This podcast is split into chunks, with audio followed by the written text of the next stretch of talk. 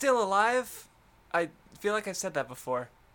Anyway, hello and welcome to the Nen Show podcast. I'm your host, Craftsdwarf, here yet again with my co-host, Mathwiz. You know, I know that One Piece is typically a battle series, like that's the thing we're going for here, but honestly, this bark felt like more of a thriller, if you ask me. I, Mathwiz, I swear to fucking God. God damn it. Even your fucking. Okay. damn it. Anyway. Um. Comments. I have a bunch this time, actually. Um. Let's start on one that has nothing to do with One Piece at all.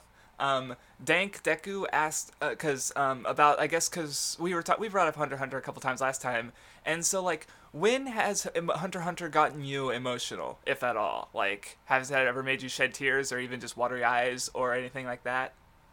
Um, I feel like there was more than the one moment, but at off the top of my head, I'm just remembering the the part like not the very last episode of the 2011 anime, but the one right before that with Gon and Killua. Like that one got me. Okay, interesting. Because um, for me, it's it's easily the the last scene with uh, Meruem and Komugi. Easily, like that's that that see, that that gets me. see, if I went back, I because like I rewatched parts of the Chimera Ant arc and like parts of that got me more like they didn't make me emotional maybe because i was watching it with a friend so like i wasn't mm. allowing myself were... to be emotional but like i feel like uh, if i went ah, back yeah. and rewatched it there'd be a bunch of moments. Yeah that's the struggle though when you're watching something with a friend and something gets you and you're not you, you know you can't cry but you you feel it. Like i haven't had that happen yet because uh, i have watched stuff with another friend. I don't know man. I, would i hold it back? Would i let it all go? I have no idea So another one. Um, so I asked last time about Asura and uh, like Zoro's uh, technique and the sort of uh, if there was any like connection with the any religious symbolism regarding it.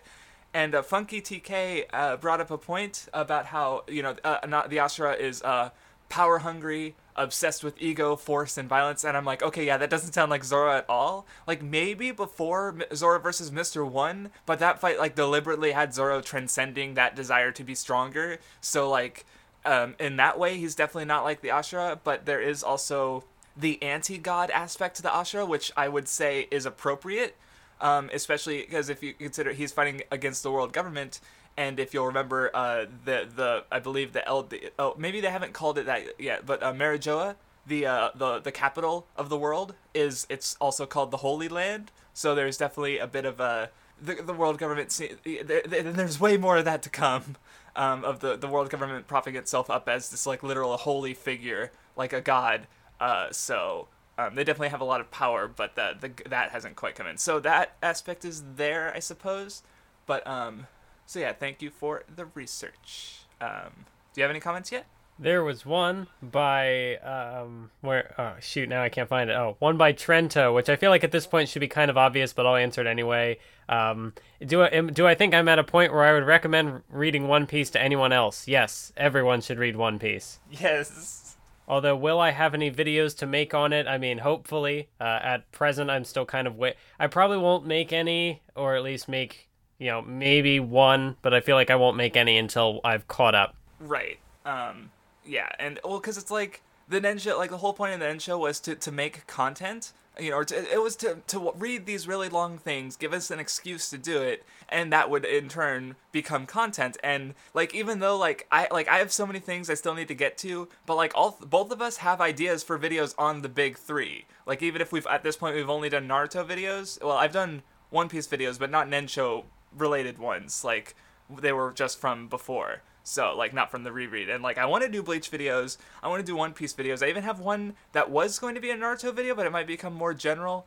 Um, I have to do more research into that. Uh, but it's like yeah, as far as like inspiring content goes, I think it's been pretty good. You know, you you got your is is your like are any, is your hope and hypocrisy video like one of your most popular if not your most popular like what's your most viewed video now is it still like the older... no it's still this um the Talk No Jutsu video is like my fifth or fourth or forced my fifth or fourth most popular. Bleh.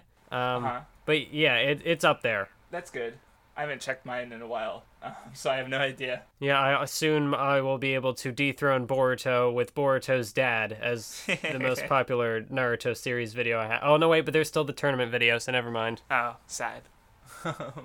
so yeah, um, oh, uh, Ron Quixote asked about because I mentioned that I was on the Arlong Park forums last time. Um, he was on them in 2015, so we had zero chance to interact because I was only act really like lurking on them from up until uh 2008 ish, maybe uh, at most, like from 2006 to 2008. So you know, pretty early into my One Piece uh, fandom uh, stint, but I didn't stay there very long. So in case anyone else was curious, um, uh, I might have misspelled this, but Thor- Thornray or Thornray. Um, okay, because last time I was like, oh yeah, Garp seems to be in contact with Dragon, but I think I jumped the gun there and got a bit excited because like rereading that bit, uh, there's nothing that implies that they actually talked, just that Garp heard that they met, like. Because um, if he heard that, though, I mean, you know, Smoker bumped, bumped into the world's most wanted man on Logtown. Garp would probably hear about that, so and you know Luffy would have come up. So yeah, yeah, he could have just inferred it. Like he doesn't have to be in, in contact with Dragon to know about that. And I yeah, that that I sounds a little more reasonable. I don't know why that, I yeah. assumed that.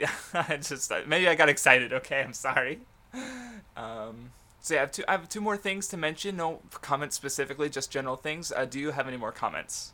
Um, feel like maybe there's one more, but I don't remember what it was. Uh, so no. That's fine because things happened. Like we just recorded a podcast last night, so you didn't have time to finish the reading and check out comments earlier. Even though you, you started the reading like a couple days ago, which was great. And No, then yeah, I I did it. start it in advance, but then I also had like a lot of things to do in the last couple of days. So even like with my head start, I still kind of was up at the last minute. Right, like we're like a half an hour after our usual recording time just because you needed that extra time. And it's like and I gave you Wanted to read and I gave you a video to watch of the the Binks's brew. And it's like I'm not helping.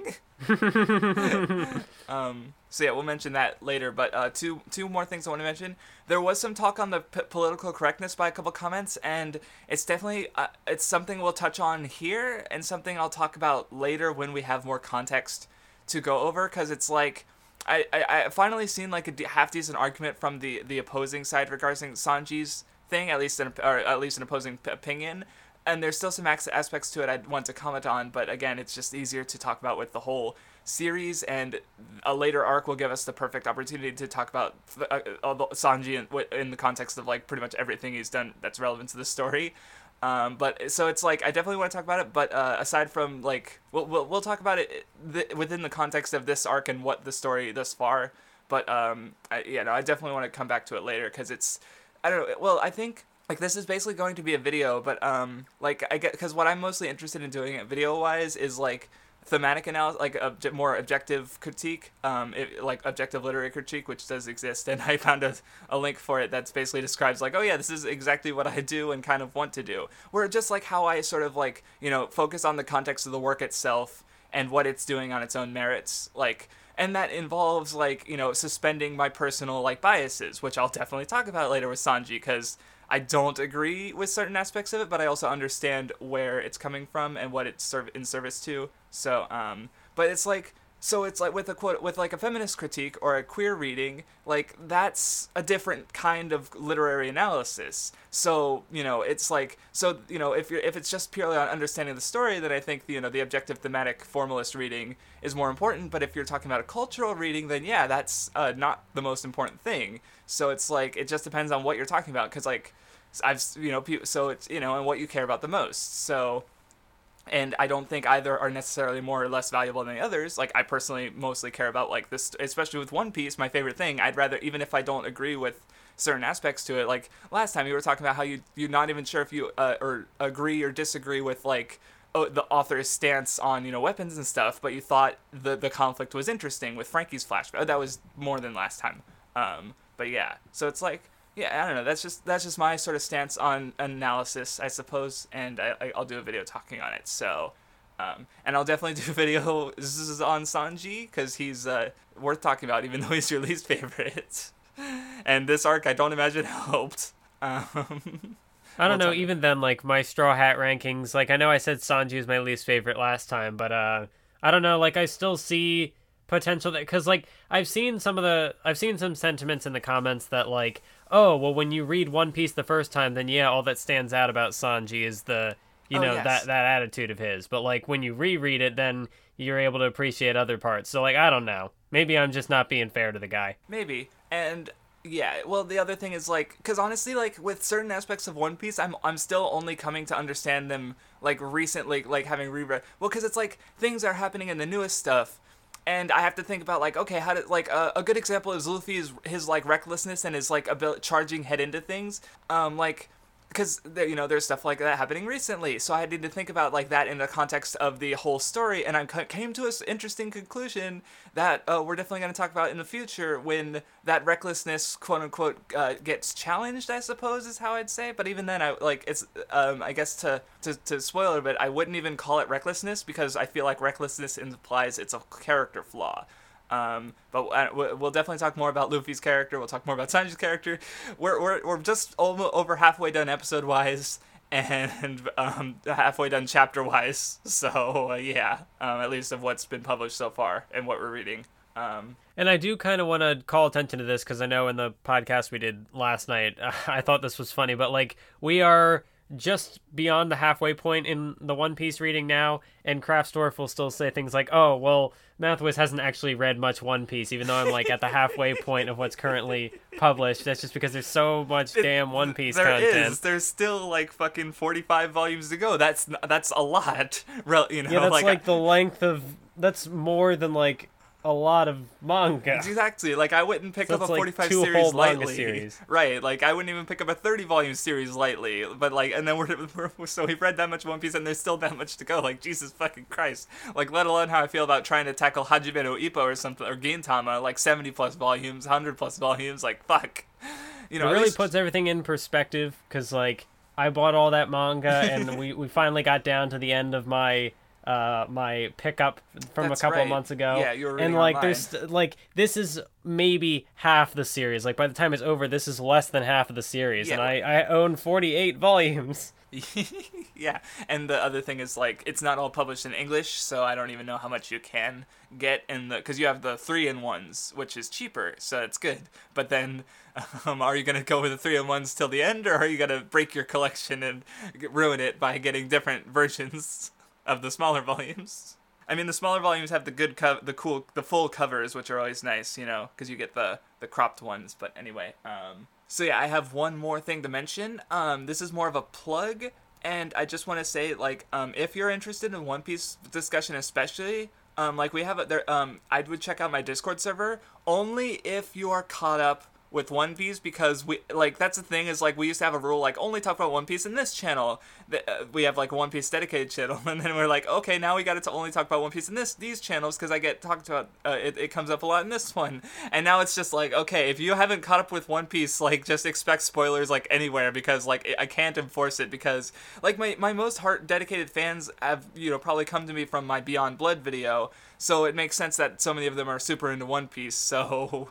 Um, yeah, but I, I would recommend checking out my Discord. Um, I mean, it's obviously a biased source for this uh, information, but it's probably one of the best places to discuss One Piece because if you're if you're not into power leveling because power and power scaling, because no one here on my server really cares, um, but they do like they're mostly interested in, in understanding the story, you know, and that's cool. Um, and then we also have like other discussions, like we're doing like they're doing like I'm not taking part in them because I have no fucking time, but there's like a weekly Tezuka discussion where they're reading a few volumes of Blackjack every week. There's like a, a weekly uh, Rumiko Takahashi discussion. Now they started Inuyasha. Um, they've been doing Gintama and My Hero Academia for a little while. So it's like they're talking about other stuff too. Um, if you want to read stuff, and you know it's cool. Um, so yeah, I'd recommend checking out my Discord server. Um, I just thought I'd advertise it here because um, I don't know why not get a little, a little bit bigger. Um, so yeah, that is everything before the discussion I had to say.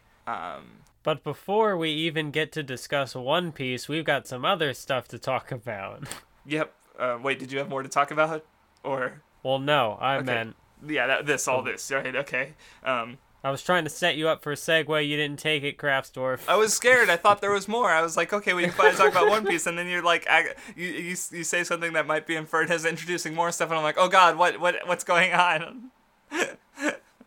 um, all right. So before, well, actually, there is something we have to take before we get into the discussion. Oh shit, you're right. I'm an idiot. Um, I did not reread it, but I made you read it. Well, I, I said I didn't even make you read it. You read it on your own volition. I just said re- so. Um, Oda's one-shot collection, a Wanted. Um, I have not read it in a little while. Um, but there was one specific one-shot that's uh, retroactively canon to the series as of this arc.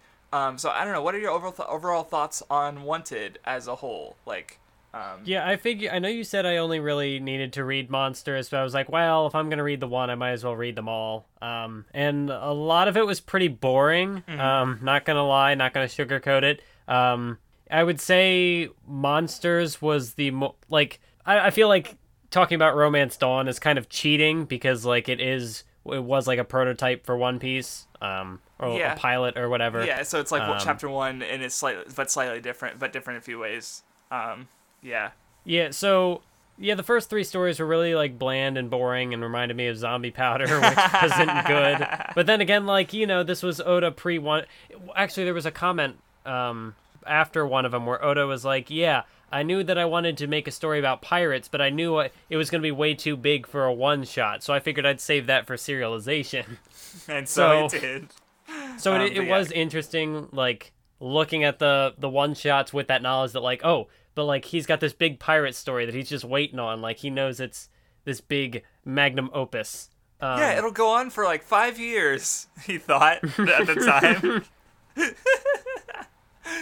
but yeah, um, uh, the first one was like a weird, like a western cowboy shoot 'em up thing, and people died, which was surprising. The guy was like, "Oh, I I shoot people, but it's self defense," and that felt really weird because like Oda doesn't Oda typically avoids death in One Piece, so I thought that was kind of interesting.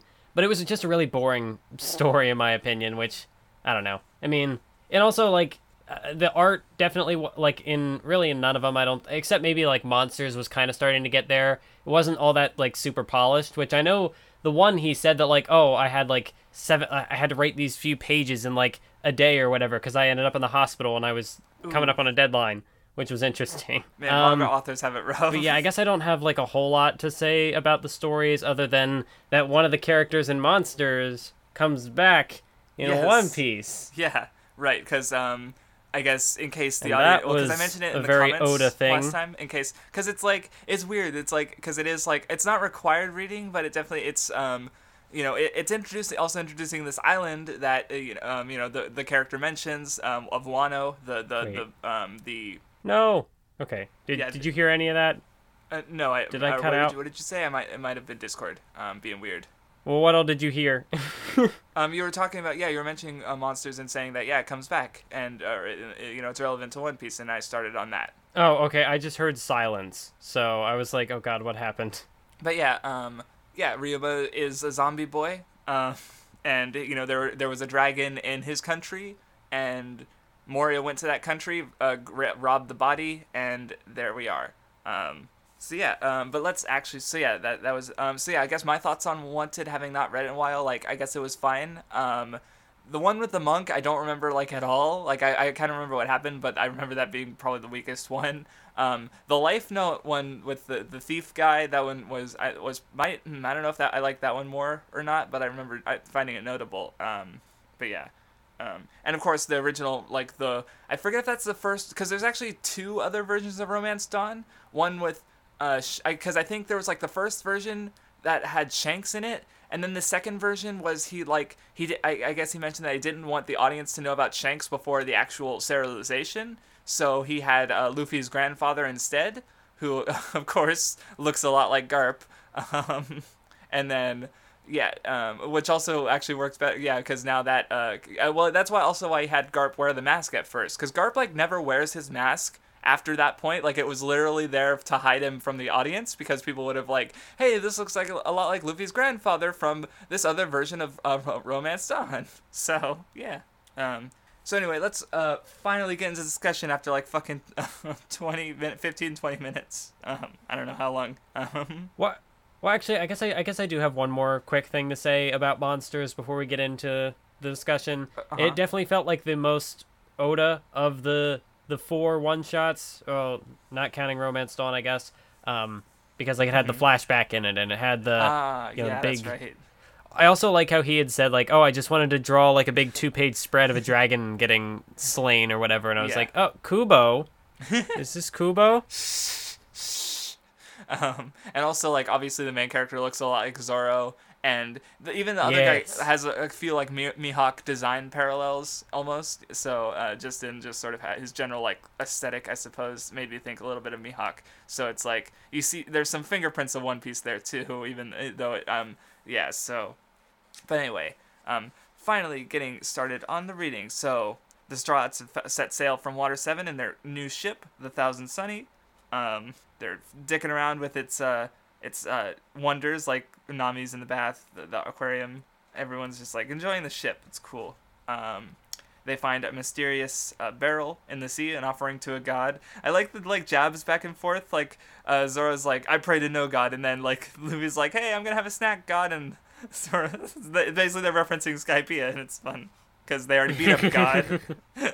um, but anyway, they end up in the Florian Triangle. Um, so you might not have caught the, uh, onto this uh, first, um, because you wouldn't have known the whole like what's what's happening in the Florian tri- Triangle. But rereading it, but I, I like these how the, the the rumors around Brook and Moria have sort of mixed together. Like so, there's a li- living skeleton that's there, but also there's disappearing ships. So it's like it's like built up in a way that when we see the go- the Oh. ghost ship, the spooky ghost ship, and now we're like, uh, so it's implied that maybe this is the reason that uh, the ships are disappearing. So the, all the characters are like, oh fuck, except Robin. Like uh, in the big panel, they're like, oh ship, and Robin just like, I don't give a fuck.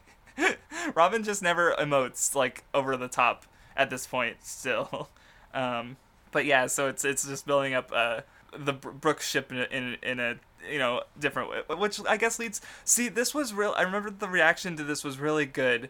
Um, reading this weekly because like you have like the fucking Enies Lobby and Water Seven where like Usopp and Robin leave the crew, Franky joins, so it's like this whole big tumultuous thing, and then like the first chapter of the next arc.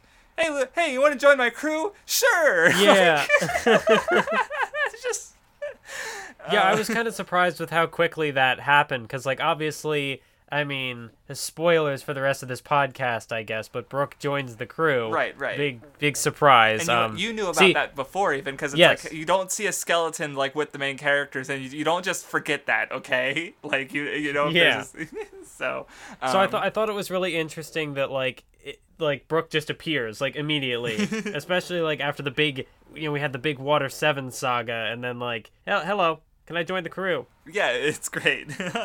like It was I don't know this this arc was interesting in that um Okay, uh, my internet fucking died. We're back. Um, I don't know what we were talking about because it like it died for like a good like twenty plus minutes, um, give or take. Like felt like a while. I Yeah, remember wa- you were talking about like how the like the uh, Moria and the ship The were rumors tied together, the Skelly. Yes, yes. The um, yeah, and how the rumors kind of got mixed together. Regard so well, because like overall, like there's just Oda playing around with the audience's expectations. I think because like you know uses the rumor to both foreshadow what's actually happening. And then um, make it se- make, make you know the characters have a, a, a negative reaction to him, but then like it's just like oh yeah, I'll just join. So it's like wait what? So yeah, I mean obviously like I already know exactly what to expect, but it, it's good. And I like how like even though Luffy's accepted him into the crew, like everyone else is just kind of like, uh, no, what the fuck, Luffy? like, oh man. So yeah, they bring him onto the ship, and they get to learn a bit more about him, like how he how he uh was is a skeleton. You know, he's got a devil fruit that revived him from uh, death, but uh, yeah, he couldn't find his ship. And then uh, I will say, um, just going off because like I know I we've talked about how like the straw hats when they like they'll get a flashback and then like after that it's more like what is their base personality and like that's kind of what carries them through. Um, and I feel like Brook is probably gonna end up being one of my favorite members of the Straw Hats. That's cool because he's like, well, because yeah, he's got the he's very much that like we talked about a bit with uh, Orihime back in Bleach, but he's like the character who's gone through some shit and is like really goofy to sort as like a coping mechanism.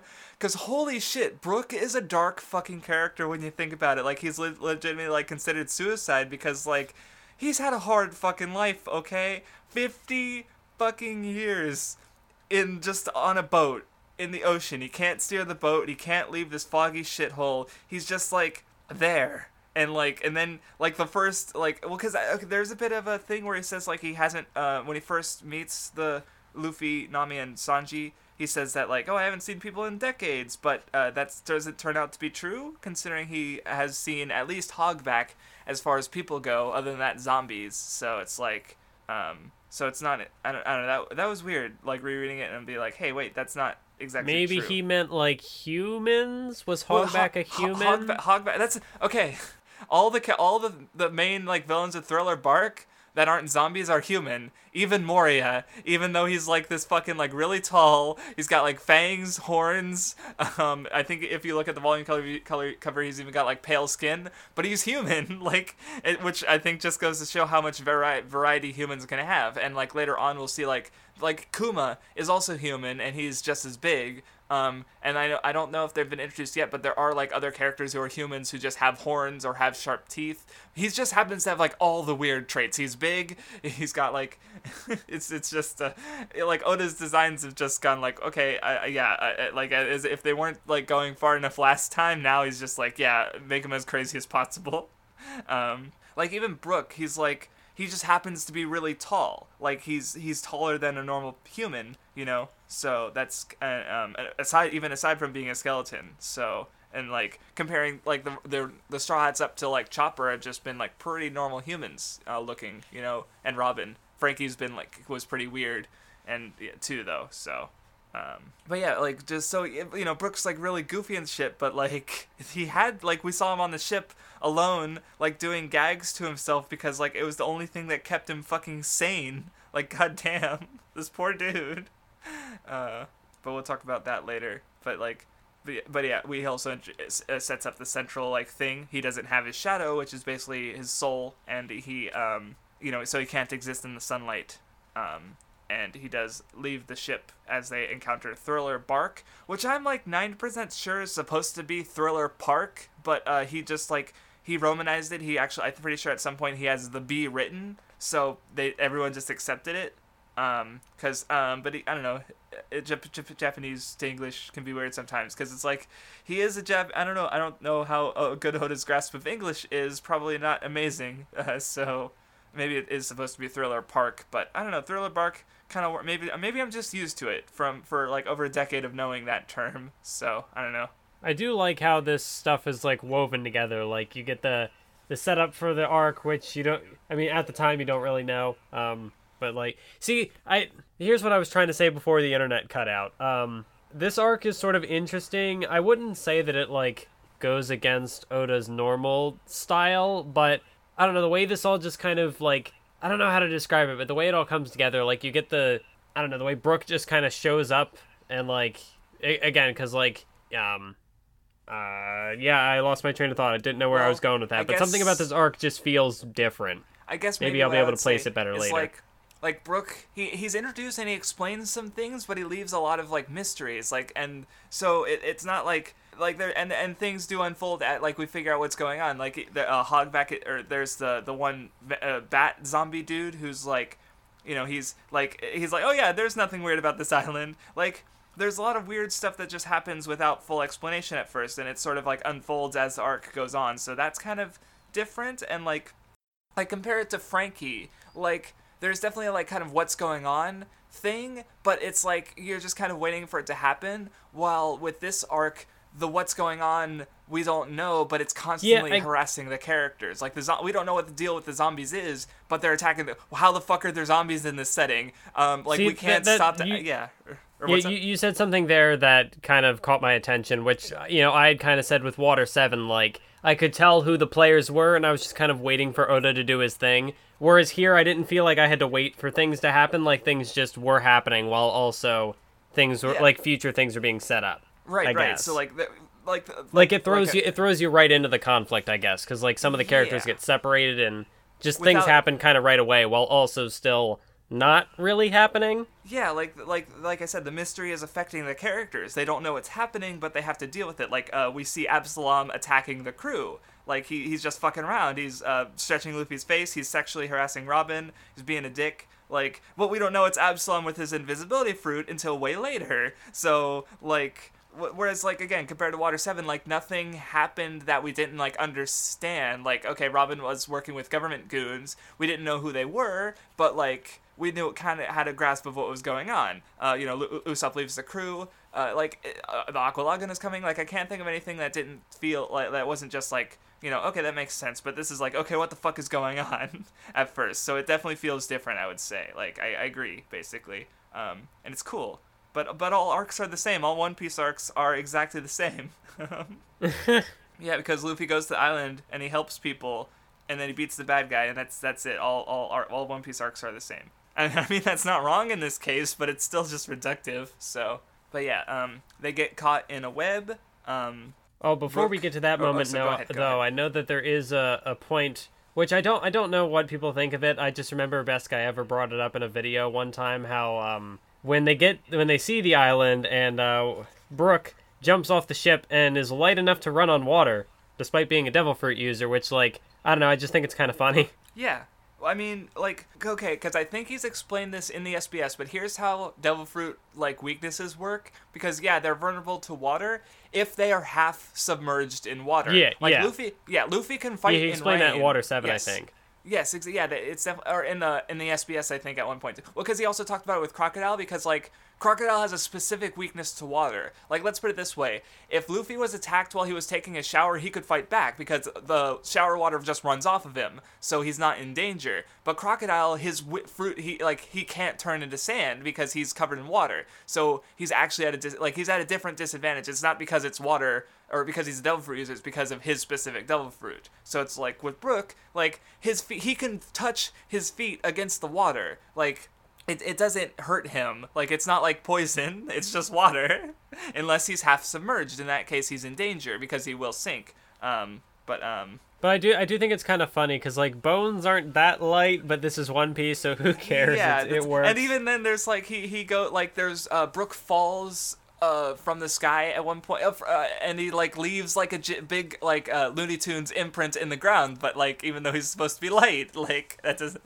it's it's not consistent. But it looks funny, I guess. So um, I don't have a problem with it because it's just like you know he set up the thing like it's fine. Um, and uh, well, it even and it does sort of like factor into what Lucci was saying before about how like falling into the water isn't really a problem if you're a devil fruit user. Um, so yeah, and Brooks has an even easier time of not falling falling into the water. Like most people won't, so it's not it's not a major weakness. Um, but yeah, um, so yeah, Absalom attacks the ship. Um, did you have any like thoughts on that when it was happening? Because uh, you didn't even know about it. So um, like I'm kind I'm kind of curious as to how you think. Because like I didn't have much to say about these earlier pa- chapters because I already knew what was happening. But uh, for you, the experience going through would have been a bit different, I imagine. So but I was wondering if you had. well, I know that we're we're a little late for this to be a Halloween episode. Yes, but, I forgot um, to mention. I was I was I started reading this on Halloween. Um, Perfect. So you know maybe it was just fitting. Maybe I'm a little biased towards like the atmosphere of this arc, but I really did like the sort of like the spookiness and the mystery of it. So these earlier chapters where it's just like like we said like there are things like things are just happening but we don't really know what's happening so like the the Invisible Man that'll keep being an issue for another few like another dozen or so chapters or whatever chapters, before yeah. it's actually revealed what's going on. Right. And, and, there are other little things like that, which I think is pretty cool. Also, there's a there's a part where in the new ship that Franky built, there's there's a mini yeah, Merry. Mini Merry, and they get so excited that they crash and fall into a ditch. The fucking idiots. And Nami's like, "You'll forgive me because I'm cute, right?"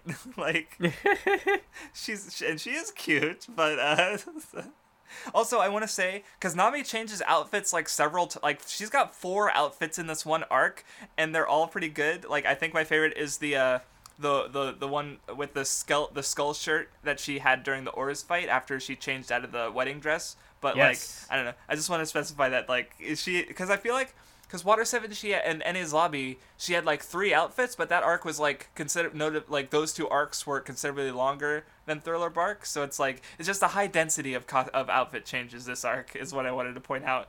Um, yeah, that is kind of interesting. Um, That like Nami just seems to be the character who gets mo- most of the outfit changes. Like not all the time, because like Usopp got a different Yeah, costume Usopp, here. Ro- uh, Robin, uh, Franky has a different shirt. Uh, Zoro, Sanji, and Luffy are basically wearing the same stuff. Um, well, actually, if you, um, Luffy is wearing an orange vest and red pants and st- like he's he's just a palette swap, which doesn't show up in manga. like yeah, because that's the thing, What like, because even in Enies Lobby, um, and there there are some later costume changes. Um, he he he just changes the color of what he's wearing, basically. So it's not. It's like okay, sure, I guess it's different clothes. Um, yeah, but like Usopp had a much more notable like costume change. Even Chopper got a, is wearing a cross, so it's like yeah, everyone changes costumes, but Nami has definitely done so the most. You know. Um, One So, thing yeah. I noticed on my little three and one here, I don't know if it would be the same on any one of the other volumes you would have, but I noticed that like on the volume covers, he's got the orange, the orange vest, bleh, orange vest and the red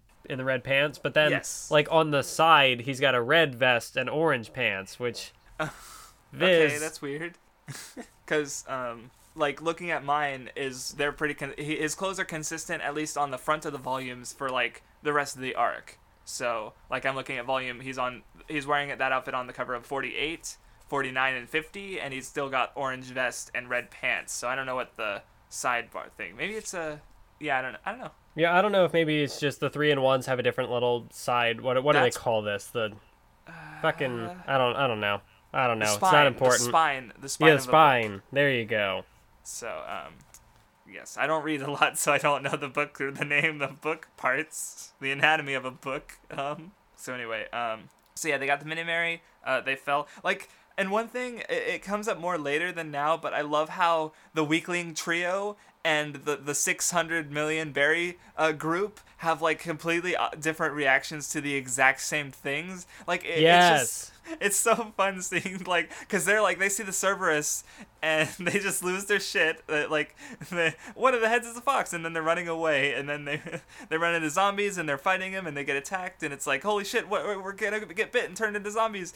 And then the other strats come by and they just don't give a fuck about anything Yeah, i really like how Oda handled the the stakes in this arc through like separating the cast. Like you do have the three weaker members go in first, so like everything can feel intense and whatnot and spooky because because they're the weaker characters. They can't defend themselves as well. But then Yeah. like the other guys come in and everything just gets wrecked because like we've already we've already seen the spookiness. We know it's spooky. We know what's there. Uh, and now it's just all it gets destroyed.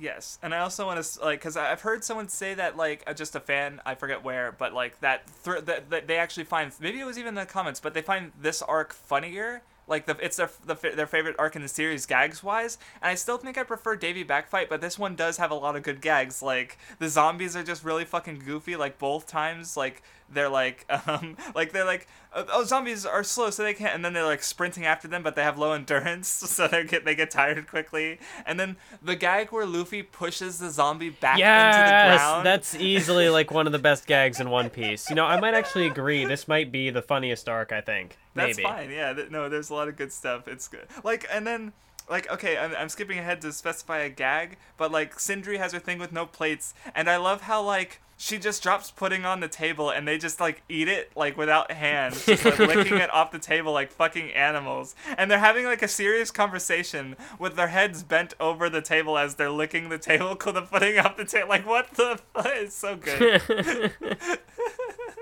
it is really good humor wise. I also like the the negative the negative hollows or whatever they are. Where If I wanna we're die, jumping all around now, re- but like how they'll just make people depressed. I want to be reborn as a clam. like, and of course that, that comes back in a really great way later. Uh, but we'll save that. Yes. no, this this arc's really good. Oh man. Like Yeah, I think well, I think it's amazing that like we're coming off of Water 7 which was this gigantic like 150 60 chapter like epic. So like I was expecting this to be kind of like the cool like what what Davy back fight was for Skypiea. Like I was expecting this to be more of like a cool down like things would it, Mm-hmm. the stakes would be lower. That was not the case, but still like it, it works. Like the humor really helps I think. Uh yeah, it, it adds to the levity without it being lower in stakes. So yeah, I see what you what, what you mean there. Um, so it's like it's still like especially the first part is definitely lighter hearted. Um, like even though, like even though, like I, I love the line when like Brook i- is explaining his backstory and they're like, and he like laughs and I think Sanji's like, "Why are you so cheery? Your life sucks." And I'm just like, yeah, like so. You know, even though it's like it is this like spooky, like these are zombies, dead people who've been stitched up together and, and reanimated. You know, Brook has a fucking rough life, but it's still like lots, so much humor, and it it, it somehow works because it's One Piece, and Oda's good with like I don't know. Some people find it too goofy. You know, that's fine. Um, but I I think it works. I think he's really good at managing tone. Like I don't think the humor detracts from the serious parts because there are some of those later, um, especially during the climax and stuff. Um, so yeah, it's One Piece is good, but um, No, I like how this three-headed dog shows up, but it's like, oh, one of the heads is a fox, and it's just like this reaction panel. Yeah, it gets so like, and then it chases them in anger. Um, uh, Oh, and then there's also the one line when like the when the gang shows up and Sanji's like, you know, th- this Cerberus would have been better in hell or whatever, and it's just like better like off in hell. because like Or the the crew, the 600 million buried group, ah, they just wreck. Um, but yeah, we're not. yeah, quite no, it was probably Or- safer in hell. That was the quote. Oh, that was yes. Um, so yeah. Um, so anyway, this crew is great. yes. But anyway, so yeah, the the weakling trio. They uh, Chopper starts to gush over Hogback, who you know is a great doctor. Um, you know, put, actually, I think he's even like the best surgeon in the world, or maybe, maybe I don't know if they said that, but but he's definitely great. Uh, at, like a great doctor. So Chopper admires him. They do eventually reach the mansion after a, a series of uh, spooky hijinks with the zombies. Yeah, it, it is a shame that we weren't able to record this on Halloween, um, but because of scheduling things, and obviously Water Seven was uh, long, so um, but it's still, yeah, it, we're close enough. Fuck it. But then I wouldn't have been able to read bits of it on Halloween, and it would have been less spooky for me. That's true. Um, so yeah, they do get to the mansion. We're introduced to the zombie Cindry, who like uh, Hogback gives her backstory, which is, um, I think the, I think it's true, but of the shadow, like of the owner of the shadow, and not Sind- uh, obviously it's not true of Cindry herself, like um, because it obviously like connects to her um personality. Well because it's like because the shadows are basically souls and i definitely think like when that gets explored especially during uh chopper and hogback's fight later like um like I, obviously we're dealing with some like fantasy stuff but um i like like because the otis said he's not religious but he, at the same time there this uh, arc does deal with some like spiritual aspects so, with that stuff but um so but we'll touch on that later. And also, what I like with um, Cindry, because you did say you did say that you know the backstories were kind of mixed. Like it's not untrue, but it's just of the shadow. Um, and also Right. by like introducing this character, like it continues to further that mystery. Which like, wait, what is it? What is the what is the element that Cindry specifically? Uh, was it the shadow part? Like, ah, I I had it before we started recording. Um, she like like different elements that are in like as they're introduced, they're also foreshadowing future things. Okay. so like, like Cindry, she did a- something, and I can't remember the specific thing I was gonna point out. Ugh. Because I mean, like, yeah, there's the plate thing. She's a zombie. Uh, then we later find out about the actress. Um, hmm. Oh yeah, yeah, yeah. It's it's because the fact that like there there is like a dead like there's the dead body that's be I don't know like how she was dead. So like we're like they they see the room with her and they're like, wait, what's going on here? So it's like obviously it all gets explained later, but like this is more of like the mystery, like giving us the clues. So like if if you're into the trying to figure things out beforehand, especially like if this would have been coming out weekly, like I could picture people trying to piece together the mysteries of like what what's going on. Yeah. See, I don't actually remember that much because I didn't um, engage in the theories and stuff. But uh, yeah, that now that you mentioned it, this one probably would have been fun um, for that. And I also noticed that the backstory, um, it, it, it ties into the one of the big themes of the arc, um, sort of like uh, dealing with grief a bit, where especially with Moria and Brook, but also Cindry, where she, you know, sh- or the the original owner of the Shadow, like couldn't handle the the loss of the like it wasn't a death so to speak but it was definitely like you know she was engaged it didn't work and yeah she got pissed so um but but we actually see that when we see the the, the owner of the shadow later um margaret or no what was the name? I wrote it down. Um yeah we see her later when she gets the shadow back and she's she's better now like things are okay like 10 years wasn't enough she just needed some time to, to recover it's cool. Um so yeah but yeah, like one thing I do like is like there is a mystery element to here to the arc, but at the same time the characters like like uh, especially like Nami, she's like uh, she's talking about it in the bath, and it's like yeah, this is obviously suspicious. Hogback totally has a connection to the zombies, like it's fucking obvious. Like she doesn't, she knows, like she doesn't know have evidence obviously, but she's just like yeah, we're we're not staying. Fuck that. Like it's just uh, um, what what was I gonna say? Uh, like the characters are pretty aware of what's going on. Like so, there's a mystery element, but they're they're not like being tricked. Like they know it's fucking shady, but they don't have much choice. So yeah, it's it's cool. Now I had also been thinking about this a little bit while I was reading. Um, I know you had talked about how like Chopper hadn't had the chapter, like the chapter titled, like you know when the new member joins the crew. Yes. So you had thought that like maybe Oda was going to have him leave the crew at one point, but then decided not to do that, or maybe just hasn't done it yet. Uh, if Mm-hmm. there would still be a reason. Um, and so I was kind of like wondering, looking at this arc, because Chopper does kind of gravitate towards Doctor Hogback. So like, there's a little like this is I don't know if I'd call this a Chopper arc, but like there's a little He bit of focus on Chopper. He, he gets more moments there there here than he's had in like other arcs. Like I can't think of anything in like Alabasta. Like Skype even had the Gedatsu fight, and I'd still say that this Hogback stuff was more important than that. Um, so it's like this is some of his most important character moments since Drum. Like um, not that he hasn't had other ones, but this is definitely like quote unquote more of Chopper's arc than it is of like like what did like, I mean a, a lot of characters get a time time this t- moments too, so it's hard to even say that. But um, but yeah, it's cool. Um, Because it does So make it- me wonder, like, if you know, if Oda was going to do that thing, would this have maybe have been like part of the original plans for Thriller Bark? Like maybe Chopper somehow gets on their side to like I don't know, learn about Yeah. research or whatever, but then changes his mind. I don't know. Like again, I'm just speculating. It doesn't really add anything, I guess. But Yeah. Um, pro- like that's definitely interesting, but uh, to consider. But it, it's hard to say. So exactly what he had in mind. Um, so yeah, um, yeah. They ask about the. Oh yeah. So we do find out like Hogback's interested in immortality, and the zombies are related to, or you know, he's so he's investigating the zombies because he wants. right. So. Um, and of course, this does factor into like their respective ideologies and their conflict later. Um, but overall, like yeah, they just talk. Uh, they get dressed. Uh, Nami gets attacked in the bath by Absalom. Um, not sure if I had anything specific to say about that yet, um, but it happened. Oh yeah, but so anyway, the other Straw Hats go in, and they like that like they we already talked about it a bit, but they have like the opposite react or not the opposite reactions, but they're completely unique ones, and because they're stronger, they just don't give a fuck. Um, and Luffy tries to tame the three-headed beast.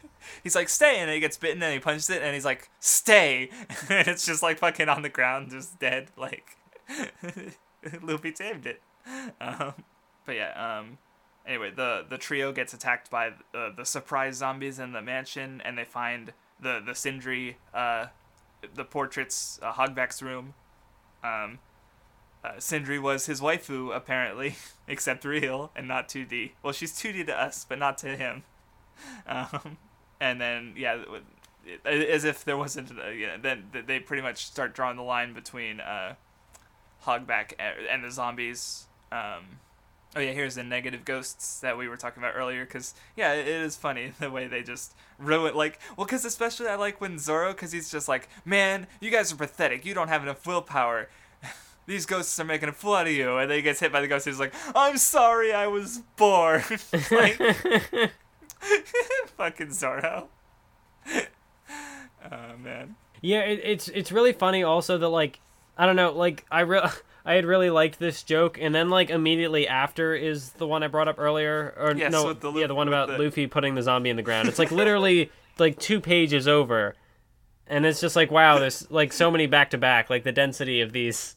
gags yeah um, I didn't mention earlier, but when that didn't work for me because like Usopp farted back with like which it was like a plot relevant fart um, because it it, it, uh, covered up the scent of Absalom so Chopper didn't notice immediately and I'm just like I don't know farts are just not a gag I normally like it's, but like uh, they sometimes show up especially in children's media because I guess kids find farts funny so writers put them in or whatever and I'm just like there's there's a, there's a, there's a downside to watching like tokusatsu and reading shonen manga because sometimes farts happen and I'm not a fan.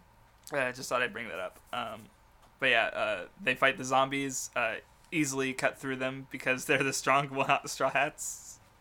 Um, Oh, I like how like the zombies are like uh, being like pressed for information, and they they they reveal that they attacked them, and then they they leave the zombies re-buried in the ground, like upside down. Fucking wrecked. So yeah, then um, uh, old man shows up. Uh, Luffy think I love how everyone thinks he's a zombie just because he's an old man with severe injuries, and uh, and which is what also what they call some of the zombies. And he explains that uh, you know they've all lost their shadows to Gecko Moria, who is one of the warlords of the sea. But So- um, They're dealing with a big shot. Um, so I think up to this point, Crocodile lost his position. Um, then I think we know about Jinbei, but we haven't seen him. I think there's one other unnamed warlord. So then, because then there's Moria, Kuma, Doflamingo, and Mihawk as the other four. So we have almost got all the seven warlords, almost. Um, and of course, there's a there the, the crocodile was in fact replaced, as we find out. Um, so yeah, so yeah, um, I like how Franky like cause he hears the story about like oh I want to I want to walk in the sun once more before I die and Franky Franky just gets connected to, to all these emotional stories because he's, he's such a dork. Like and of course later with Brook too like he didn't even know Laboon and he's still like oh no I, I love that I love you skeleton bro skeleton bro. So Franky's fun. And of course he's know, it's neat to see him. He's just a crew member now. It's cool he's no longer of the Franky family, and because he joined, so it's not, I know it's neat to see them, you know, start to be part of the crew um, after all that stuff. yeah, it's it's funny that Franky was the one I didn't recognize, but now that he's like actually in the crew, I'm like, oh yeah, he fits right in. Like I, this is gonna this is gonna go well. Yep. So anyway, um, the the trio's snooping around. They run into Ryuma, the samurai zombie. Um, oh, and then we get uh, uh, glimpses of the other the lieutenant leaders of um, Moria's crew. Um, we see Moria himself uh, lying sleeping. We see like per- silhouettes of Perona and Absalom, and then we get the full views of everyone but Moria. Uh, Moria, who has Moria has like grounded teeth at this point, but later on he changes it to sharp teeth. Uh, so he looks really weird uh, uh, to me early on because of the round teeth. I don't know. So, so I understand why he changed it because like I'm trying to imagine regular Moria with sharp with rounded teeth instead of sharp teeth, and it just does not work in my brain. the sharp teeth like complete the look, and and, and so seeing him with round teeth is kind of weird. But yeah, the the, mon- the the monster straw hats reach the mansion, and I need to get my next volume. oh, we're getting to the end of where you have your physical volumes. Oh no. Yeah, Have you been saving panels like uh, you used to, or I will definitely be doing that in the Okay. future. yeah? Because how did you read it? Like, were you reading the official scans? Did you get No, yeah, it's somewhere? it's still the official scans. It's just online now and not. Yeah. Let me let me know if you can't find them because I'd rather stick to the official one. Like, there's a there are some decent translations, but the f- official one is the, just the most consistent, and it's obviously consistent with what we've read so far. Like, Yeah, no, I I'm- would rather not read like 500 chapters of manga stream No, translations. no, even just the fucking like fifty or so we had for Bleach was just like immediate like, night and fucking day. Like, oh yeah, uh, Kenpachi's gonna rape those fuckers. Yeah, that's what I want. Fuck you, manga stream. Um, but uh, I mean, hmm, what's there's got to be a good fan translation for Naruto because even the Viz one is kind of fucked there. Um, but anyway, um, so yeah, Ryuma takes out the trio. Um, the other guys come in and wreck the surprise zombies, who were not very surprising to them. there were, what was it? The surprise zombies got surprised. Um, oh yeah, Absalom awakens the general zombies, the zombie generals. Oh yeah, the cover story. Um, did it end this arc? I don't remember. Yes, it did. Okay, yeah. So um, Eneru, um, Can we just talk He- about how like even the cut like now even the cover arcs are having flashbacks?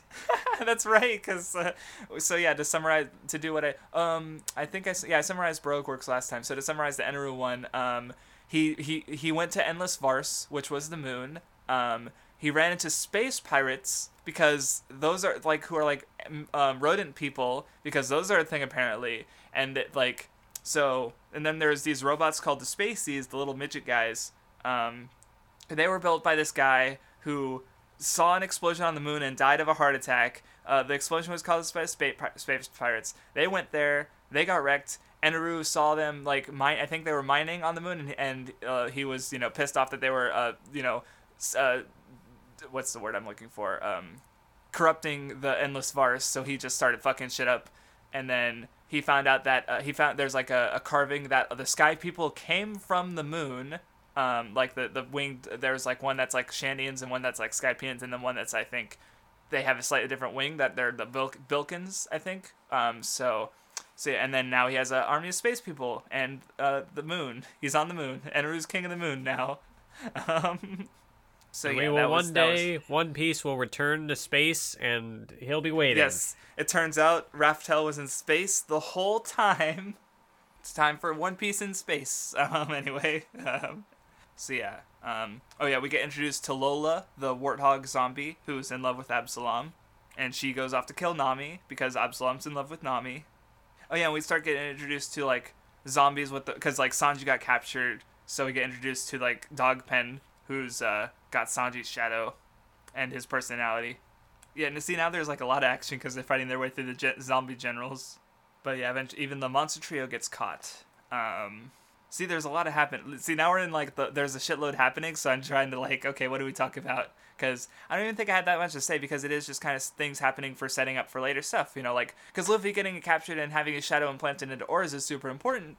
But like, yep, it, it sure is a thing that happens. Um, I think one thing that was also kind of interesting about this arc that maybe sort of separates it from some of the other ones is that the first three people to be targeted are, you know, the the monster trio. Like Sanji disappears at one point, then Zoro, and Yeah. then Luffy gets captured.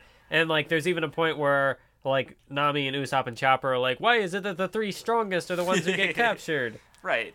So even when even so even yeah, Franky and Robin are alone and they're pretty strong, but they're not monsters, so they have to deal with uh, on on their own.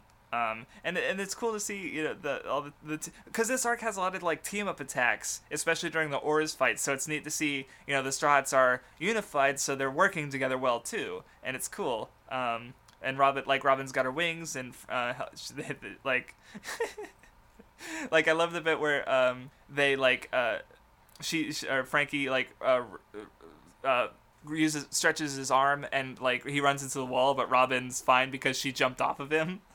like, yeah. very rude, Robin. Um, and of course Brook falls in. So oh yeah, uh, Lola attacks Nami, and they get along really quickly because Nami insists that she is a man, and Chopper's like, "Oh my god, I don't, I didn't even know." Chopper. oh my god, he's so gullible.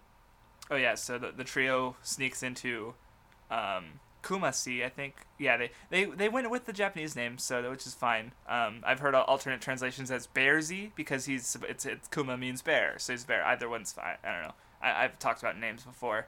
Um, See, what was kind of interesting is how that uh, there was the you know the joke with Kumasi that like, oh, don't talk, your your your voice isn't cute or whatever. Um, and so like then that becomes a plot point. Like now they're hiding inside the bear, and the bear try- won't. The oh. bear can't talk because every time he tries to explain that he's got fucking intruders inside of him, Perona's just like, Bearsy, Kumasi, just shut up.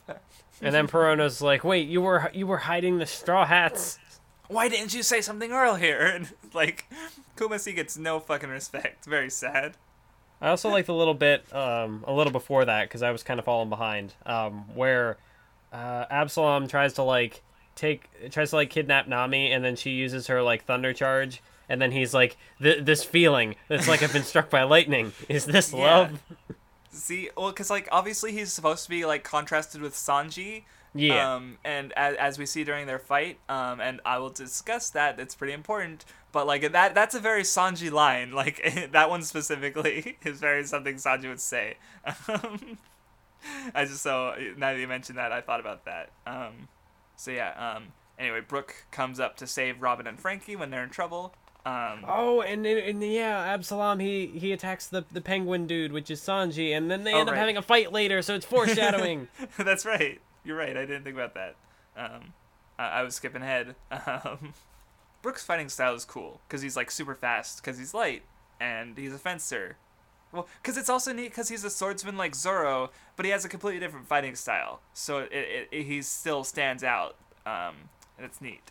Yeah, I do think that's cool because when like when he was initially introduced as like the humming swordsman, I was like, oh, so we have another swordsman here. But then like he, he does have a different fighting style, so it's not just swordsman again. Like he's a different kind of swordsman. Right, right. So um, anyway, that having saved Franky and Robin, he explains the weakness of salt, um, and how he found it, uh, or just in general. He's like he talks about the shadows and the zombies. He he because he he know well because he was trying to keep them out of it earlier, but now he knows. Every, but now they're well, you're here. Might as well explain it. Um, so, you know, I suppose that's fine. Um, and yeah, and, oh yeah, we find out that because uh, like the sh- the shadows have they're basically the soul, so they have like your personality and techniques. But um, there's also a bit more to it as we see during the Hogback fight, because as we see with Cindry, like the the soul never really leaves the body. I, I I mean, I guess it's left ambiguous as to what what you take from it, but that's kind of what I took from that is that like there's still some of the original Cindry in there, or or or maybe even just the shadow is connecting to uh, either way. So I don't know. Um, it, it's a it's a tricky existential uh, subject. So, um, so anyway, um, yeah, he explains everything, and we get finally see Moria as all the uh, lieutenants are assembled. Um, and I definitely have things to say about Moria. I'll I'll just wait till later because like there's like what two pages that completely contextualizes character and it's really good. But for now he's just like you know he's given a bounty slightly higher than, a former bounty uh slightly, high, slightly higher than what Luffy's at now and he also has his uh his his catchphrase of "you do it" because he's a fat lazy dude. Um, I remember people were trying to connect the seven warlords to the seven deadly sins because, of course, um, and I think you know if if that's was what Oda, the author was trying to do, then this guy's sloth for sure. Um, but uh, I don't I don't remember if that's the case because like what's Mihawk's sin? I don't I have no idea. I was gonna say, would crocodile be greed? Uh, yeah, I don't know. It's like, and we obviously haven't seen all of them, so. Yeah, yeah. I guess I, w- I would need to actually see all the warlords first before I could really start. They've also changed. Like, is Blackbeard replacing Crocodile's sin, or is he like what? What's going on? Like, yeah. So I don't. I don't think it's interesting to think about, but I don't think there's like a deliberate like one to one for every one of them, and or if there's even anything like to take from that. Aside from that, it's just a neat association. But um, but yeah. So um, Moria take we uh, Moria takes Luffy's shadow. Um, I should be reborn as a slug or a sea slug. um, oh yeah, Franky asks about well, you know, Brook, but we don't see the answer until later. Um, yeah, I like how. um, or what's up? Okay, I guess it's not. Maybe it already happened a while back, but there was like, he's making one of his skull jokes, but like it's it's at one point like, I don't know, like it's at, like at some point Franky beats him up for making jokes because like it's also like concerning the fate of the rest of the crew. Like, oh, I, am you know, I I didn't die when my shadow was taken. Oh wait, I am dead. oh yeah, so uh, Brook runs into Ryuma, who has his shadow in his body. Um, I also so, yeah, do like there oh, is oh, the up? there's a little moment before they separate when Franky. Uh, when Franky is like, you, you might as well answer one more question, Brook, and then like again, it's another thing that's kind of like held in suspense. Like we we find out what it is later, but like some characters know things that that we don't. Right, right. Well, even you after that, you get Franky crying like a baby because he heard it, and then of course now we know exactly why. But like, um, it's just because it's Franky being Franky, and he's good. Um, but yeah, Oars wakes up. He has Luffy's uh, free spirited personality, so he just goes fucking nuts and starts wrecking everything because whatever. Because he um, will be the pirate king. Yes, the the rotten pirate king, because he's dead. He's a zombie. Um, oh yeah, and having seen Hogback's like true uh, uh, what he's doing, uh, Chopper completely disagrees that uh, he's actually anything decent um, because of the nature of zombies. Oh, um, then Absalom manages to successfully kidnap Nami. Um, oh yeah, one thing I find funny about Oars is that like well, because I guess we find out later, but he's like this, you know, huge, this this legendary monster from 500 years ago. Um, he died by like freezing to death because he wasn't wearing clothes on a cold country, on a cold island. Like, I mean, okay, yeah, sure. it's just fucking dumbass.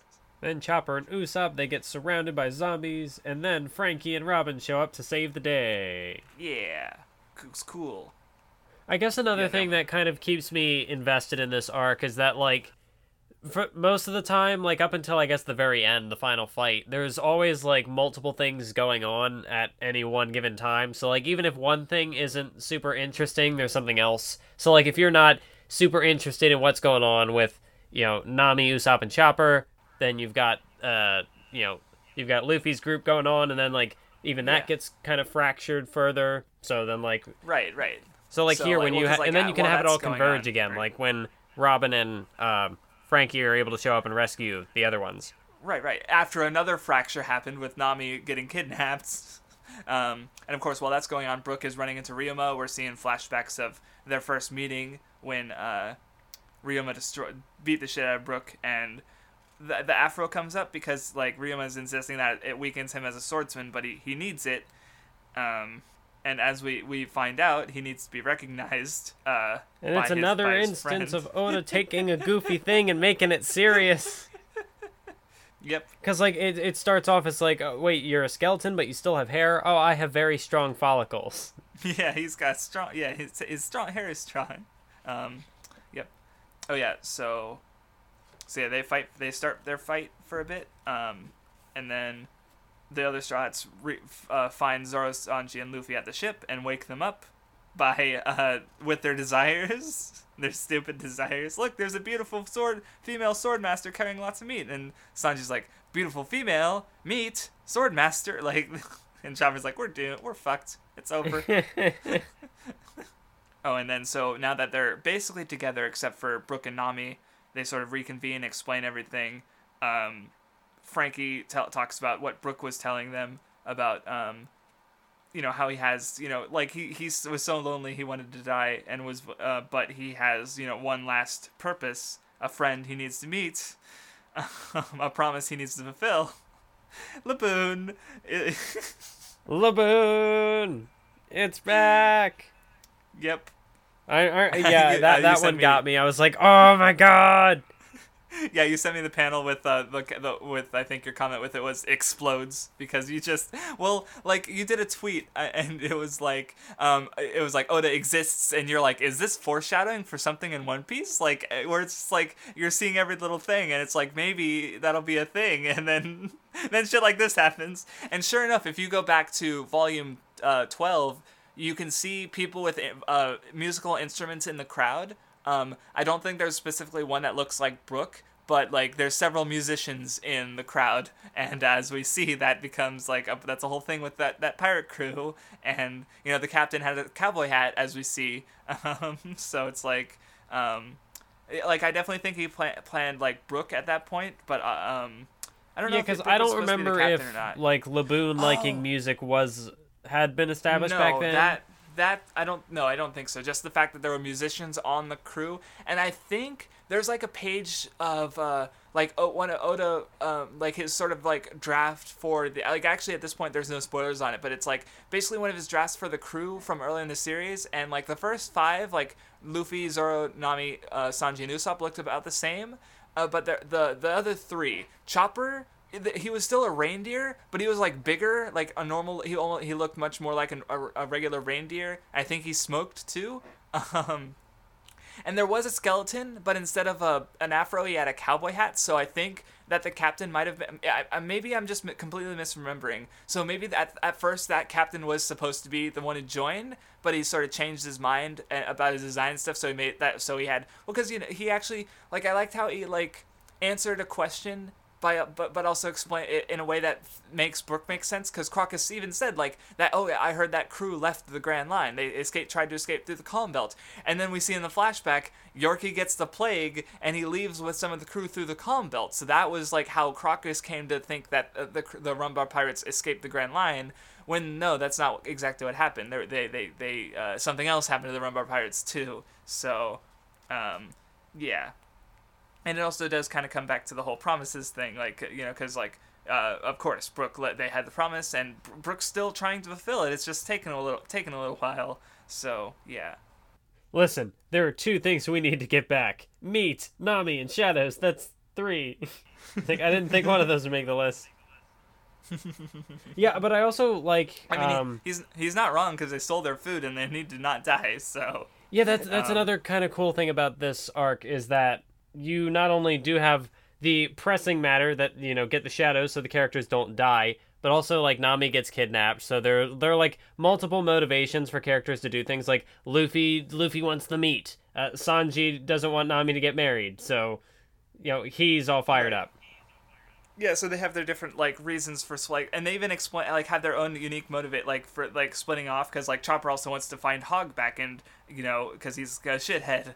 Um, so you know they um, Brook they don't know where he is. So yeah, I like how they all come up with their own thing for why they go to where they go. And there are uh, even points like when you know uh, like you this could have been used as an excuse to like have all the characters fight the the people who had their shadows, but that's not in exactly how it plays out. Um, actually, I don't like. I think the like the only one who fights their shadow holder is Luffy, and even then, like he's fighting Oars with the entire crew. Like uh, Sanji and Zoro's shadows end up against Chopper and Robin.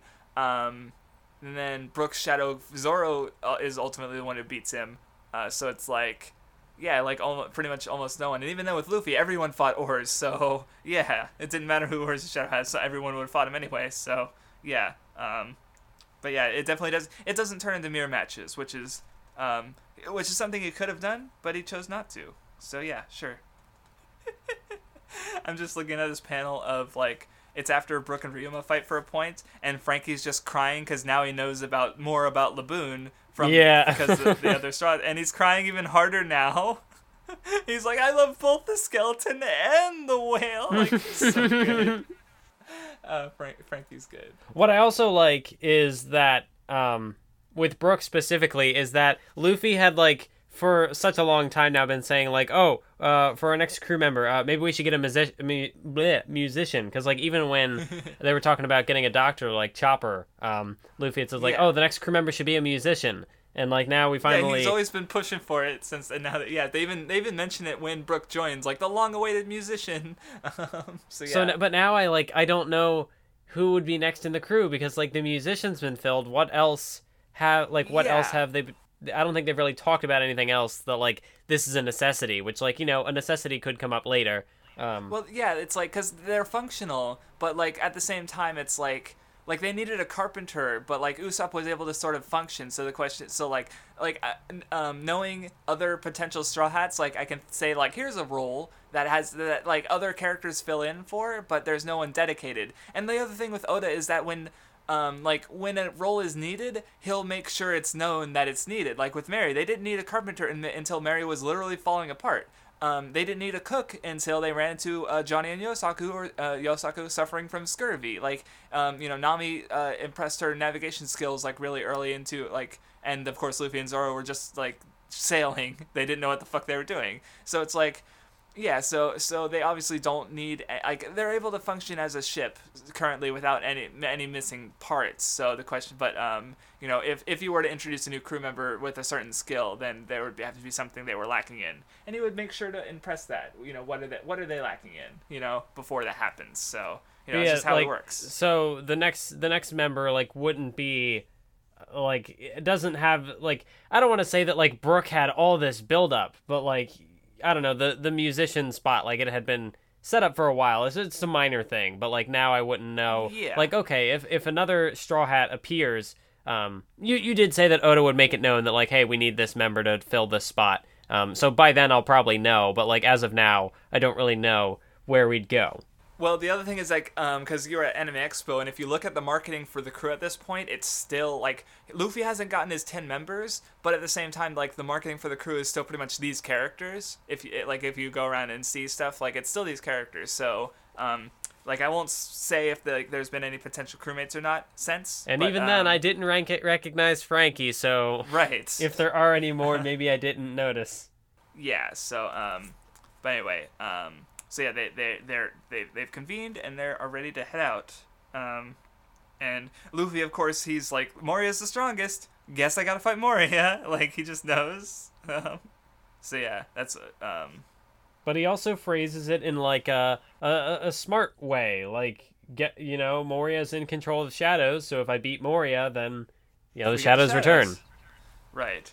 But when as we find out, it doesn't exactly work that way because Moria like even if he got knocked out and beaten up, like I, which is kind of in, pretty interesting and definitely factors into how it all gets resolved. Um, but um, yeah, uh, like just beating up Moria isn't going to get back their shadows. Like they can beat him. All, he has to give them up pretty much. And uh, so yeah, we'll, we we will discuss that because that's interesting.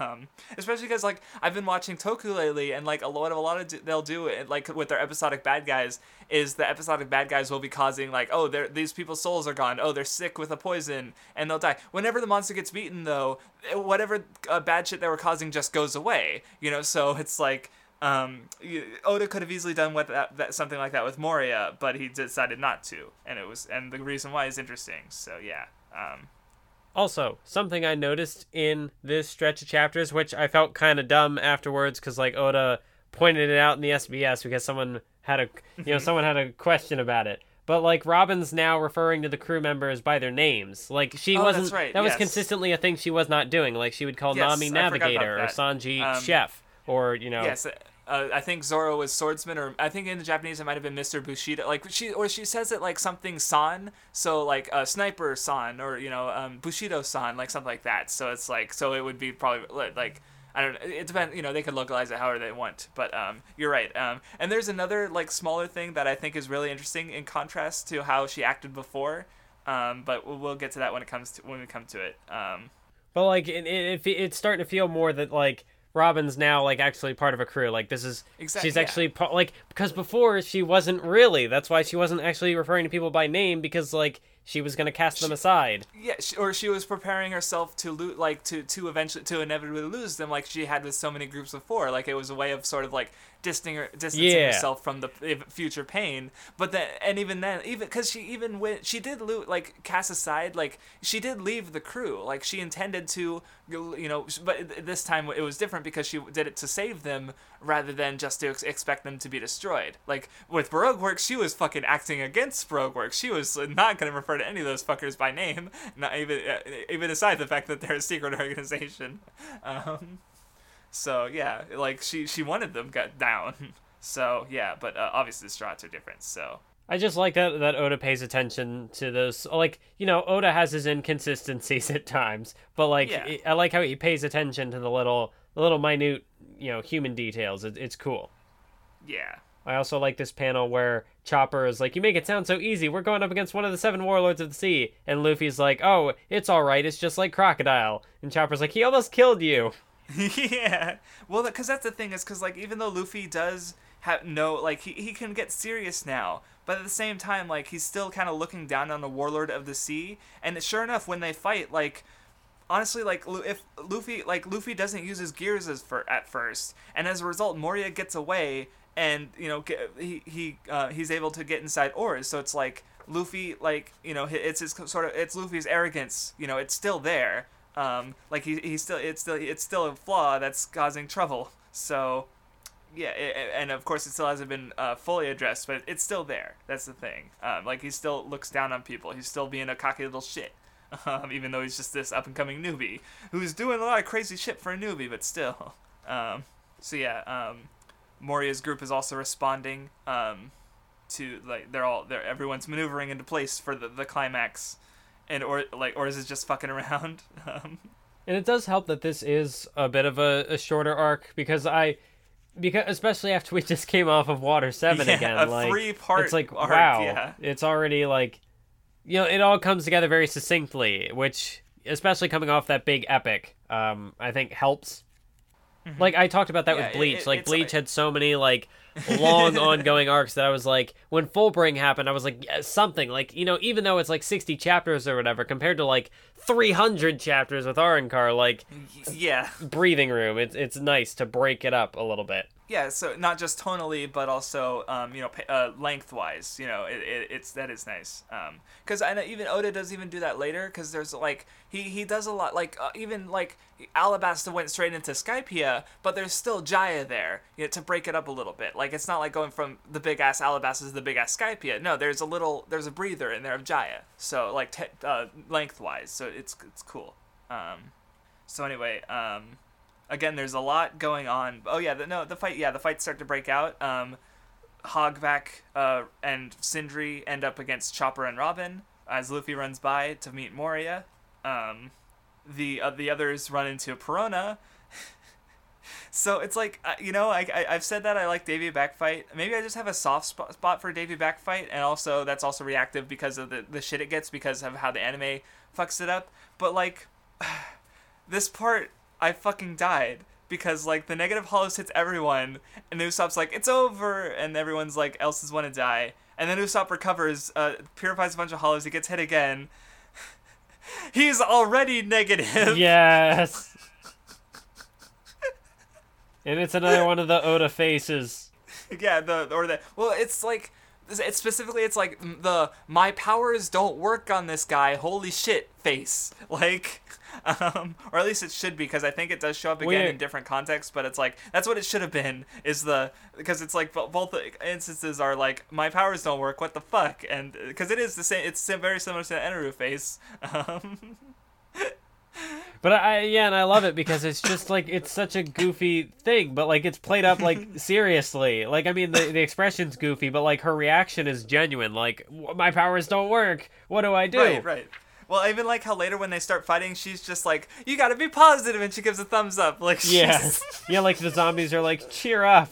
right, like, because because Usopp's always the, the the doomsayer, the one who imagines the worst. So he even though so he he gets hit and he's but he's and yeah he, he's able to resist it. So it's it, it's such a it, it's perfect. There's also the part where she uses her attack and it like backfires on her because he's so Oh. negative. Yeah, like like the, the ghosts go through and they become depressed. Usopp depresses them. Like I don't even know if that makes sense, but it's funny. Uh, man. Uh, so anyway, um. I so also the like fight- these these conflicts because it does the thing that I liked with Water 7 where like they start off in one place and then like the conflicts will play into each other. So like when Oars d- destroys the bridge, like people uh what is it? Sanji no. Who is it? Sanji and Usopp are they the ones who fall? Yeah. And then they like end up or no, um, hmm. I, I, Sanji might have, or San, yeah, Sanji might have fallen because he has somewhere else to be. But well, because I do know that Franky rebuilt the bridge, and like later on, Nami is running uh, down the bridge. it's like, "Oh, what a nice bridge." like- well, she's like, hey, why or why does this part look different? Because well, I also love the guy because Franky like built it with like, uh, hold on, like thirty seconds, I gotta add more detail, and it like looks already super elaborate, and it's just like fucking Franky, like. He's so good at his job. Um, But yeah, yeah. Um, yeah, because they, cause like they start off and there's like the group of five and the group of two, and then the two fall down, and then it's four and three, and then Oars is there, and it's like, oh, we're gonna fight Oars, but no, actually he's gonna go off and goof off, so now we can split up again, and things are, it's very, is dynamic the word? Things are uh, malleable, things are changing. Yeah, that, that's what. Yeah, that's the way to see it. Uh, to say it, I think. Yeah. Because you know, I, I don't want to say that like one-on-one fights are just like inherently bad, but it's it's a nice to break up the formula every now and then. Right. Well, because even here you have uh, Robin and Chopper versus it's a two on two. Well, even two on four if you count the zombies. So it's like it's not just the, the rest are pretty much one on one though. Um, well, even oh, well, and Oars is like a fucking every. It's like a fucking everyone versus Oars. So, um, well, I'm curious about as to your thoughts on that because I remember in the past you said you've uh like I don't know you Yes, I knew on, you would like, s- ask this some- question. yeah, summoning fights and things with big uh, uh, things involved. So, but we'll, we'll we'll talk about that later. Um, but um, so yeah, I guess first we get like sort of the, the resolution to Brook versus Ryuma, um, because um, Ryuma is just stronger because he has a stronger body and they both have the same technique. So Brook isn't able able to match up even after he's tried so hard to get stronger. But um, and then my favorite edgy boy Zoro shows up. yep. And what I thought was neat is that like Zoro, he doesn't even want to fight to help Brook. He's just like, I want that sword, and also y- this seems like a good fight. Um, what I do think is also really cool is that like Zoro's going up against a character who we even said when we briefly discussed monsters that like you know the original samurai looked a lot like Zoro, but now because like Oda has redesigned that character, so like it doesn't look he like looks completely different. so, Yeah. yeah. Yeah, Um, because he's like you know he's like the the zombie skeleton, but he's also like so like yeah, it's enough to like change the design while also still keeping that like swordsman connection. Well, because like obviously like things happen in his life after that story because he's got a different story. he's got different clothes. Like his hair is kind of similar, but it's white. Like that's the thing. He lived basically to old to some. Like I don't know if that's because he's a zombie or if he just lived to old age. Because I think Cindry like with in the anime they made her hair the same color. Um, which would I guess would imply that uh, Hogback preserved her body closer to her death. Um, I- well, whereas with Ryuma, so I feel like Ryuma, like he lived, you know, like he he's been buried for cent- for like a good while, so like a, couple centuries, and um, I guess he was old. So well, that's the other thing is that the bodies get replaced too. Like uh, when asked on the SBS if that lion had what if that was Absalom's original face, um, and Oda just specifically didn't say yes or no. Like, uh, was that Absalom's face or was that some other guy's face um, on the lion? I also yeah, do but, think um, it is interesting that a character from Monsters is like that was the one shot that because that to me felt like out of all the one shots felt the most Oda felt the most One Piece. So like I do think it's kind of interesting that it's a character from there that gets sort of retroactively made canon into the the One Piece lore. Yeah. Um, yeah, that is interesting. And So like if When- if you have like I also like how how he's integrated because he's just a little side villain here, like he's just a character to be defeated. But also like if you've read Monsters, I mean like if you haven't read Monsters mm-hmm. then it still works and you don't need to read Monsters to get it. But it kind of I don't know, it it it feels like the character carries a little more weight because Oda did a thing, like he made a reference to a thing he once did. And it's like, "Oh, hey, that's cool. I I recognize the reference." Right, right. And then I think he even mentions in uh, the SBS that like Ryuma was the strong, like because he was king, he was the strongest swordsman in the world at the time, even. So it's also interesting to kind of see how like the, the new generation has surpassed the old. Like Zoro is strong. Well, because I mean, he, at the same time, he's not fighting with his original fighting style. Like he's got his old strength, but he's you know he's using Brook's fighting style because it's like Yeah. um because I, I mean that's kind of the thing is like um like Zoro even like wants to preserve like Ryuma's honor because he's like like because Oda's stance on the whole thing seems to be you know like the soul's existing in another body is like some abomination like uh, so, so Ryuma you know even though he's got like he's he's basically being like corrupted because he's not fighting with him his his own personality or his own fighting style Yeah. he's uh, he's some mix between two other two different things so yeah Yeah, so I um, liked how Zoro had said, you know, I'll, I'll keep this sword, but uh, I'll pretend we'll pretend that this fight never happened. Like like right he, he, wants to yeah he wants to keep his like legacy like because he didn't really beat ryuma he beat some abomination that happened to have ryuma's body so yeah um Zoro's so fucking cool. this fight was good. I, I I like the core. I mean, like I know I'm jumping around, but you know the story jumps around, so I'll just give my thoughts on this fight now. I like the choreography in this fight. How there's like, you know, they end up like destroying the roof, and so they're like fighting on a falling roof. So like they're trying to like maintain their footing and also you know still have the sword battle. It was interesting. I liked it. um also i guess i want to point something out because some people have still been like like uh, in the past i've seen the argument like how does sanji do diablo jambe it doesn't make sense but i'm like Zoro makes fire friction. That's all. You don't need to think about. It's fucking One Piece. You don't need to think about it. Okay. Like Zoro burns Ryuma. I almost said alive, but that's not true.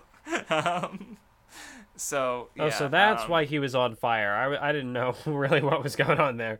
Yeah, yeah, it's just Zoro just uh, fire because swords. Swords make fire. This is. Didn't you know math was swords make fire? That's a thing that they could do. Ah, yes, I see. um, I feel like there's more to say about the fight, but I maybe I was tired when I read it. Um, like I'd like to say more because yeah, it was cool, but um, I mean I don't particularly care for how he does like the flash forward beforehand, where it's like Zoro falls and Ryuma's standing on top, and Brook's like I've never seen like it, it's it's framed in a way that makes it seem like Zoro somehow lost, but no, he didn't actually lose. It yeah, was, it was yeah, that definitely wasn't- felt like a oh, this is the chapter hook to keep people. Yeah. it, it was for the weekly readers. Um, Yeah, I, I've never been a fan of that. Even we, reading it weekly and rereading it, it's just like like I've said before that I think Zoro versus Ryuma might be my least favorite fight of Zoro's outside of the podcast. But I'm not. I don't know. It's it's okay. Like, and I also feel like there might be more to take from it from like the Brook side of it. But uh, I just need to think about on it more. So uh, maybe I'm wrong. I don't know. Um, so anyway, uh, so yeah, Luffy fights Moria for a bit, and like I, I already talked about that because he doesn't, he's not taking more. Well, because like Moria isn't taking Luffy seriously either. Like he's just like sitting on his back and letting his shadow fight Luffy. Luffy's you know uh, gets a little mad and uh, goes from underneath, and then Moria ends up running away. And like yeah, that's it. That's pretty much the end of their first encounter.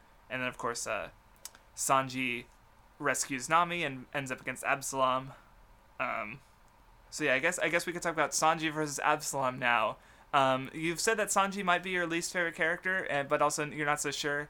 Um, now, Now, uh, now to be fair, I said of the Straw Hats, not my least Oh, favorite character in the story. Sorry, I, I worded it wrong. You're you're correct. Um, oh, least favorite of the Straw Hats. The Straw Hats are the only characters. What are you talking about? Yeah, that'd be weird to hate Sanji more than like fucking Morgan or Absalom. Like, so, what did you have to think about Sanji versus Absalom? Um, because as a fight, like it's just kind of Sanji, like uh, they're fighting each other, and we do learn a bit more about Sanji uh, uh, and his uh, desires. But um, yeah, I have my things to say about it. Uh, but I want you to say stuff first. See, I, I could easily read this and get all cynical, like, oh, it's two two men fighting over a woman, like, um, yeah, but like, I don't, I don't know, like, I don't, I don't know. I, I enjoyed this fight. I thought it was, it, wa- it was fun. Like the the goofy, they're both like you have the the, the zombie people bystanders were like spectating and providing commentary, which is maybe a little weird, but it was you know it kind of worked with the jokes, I guess.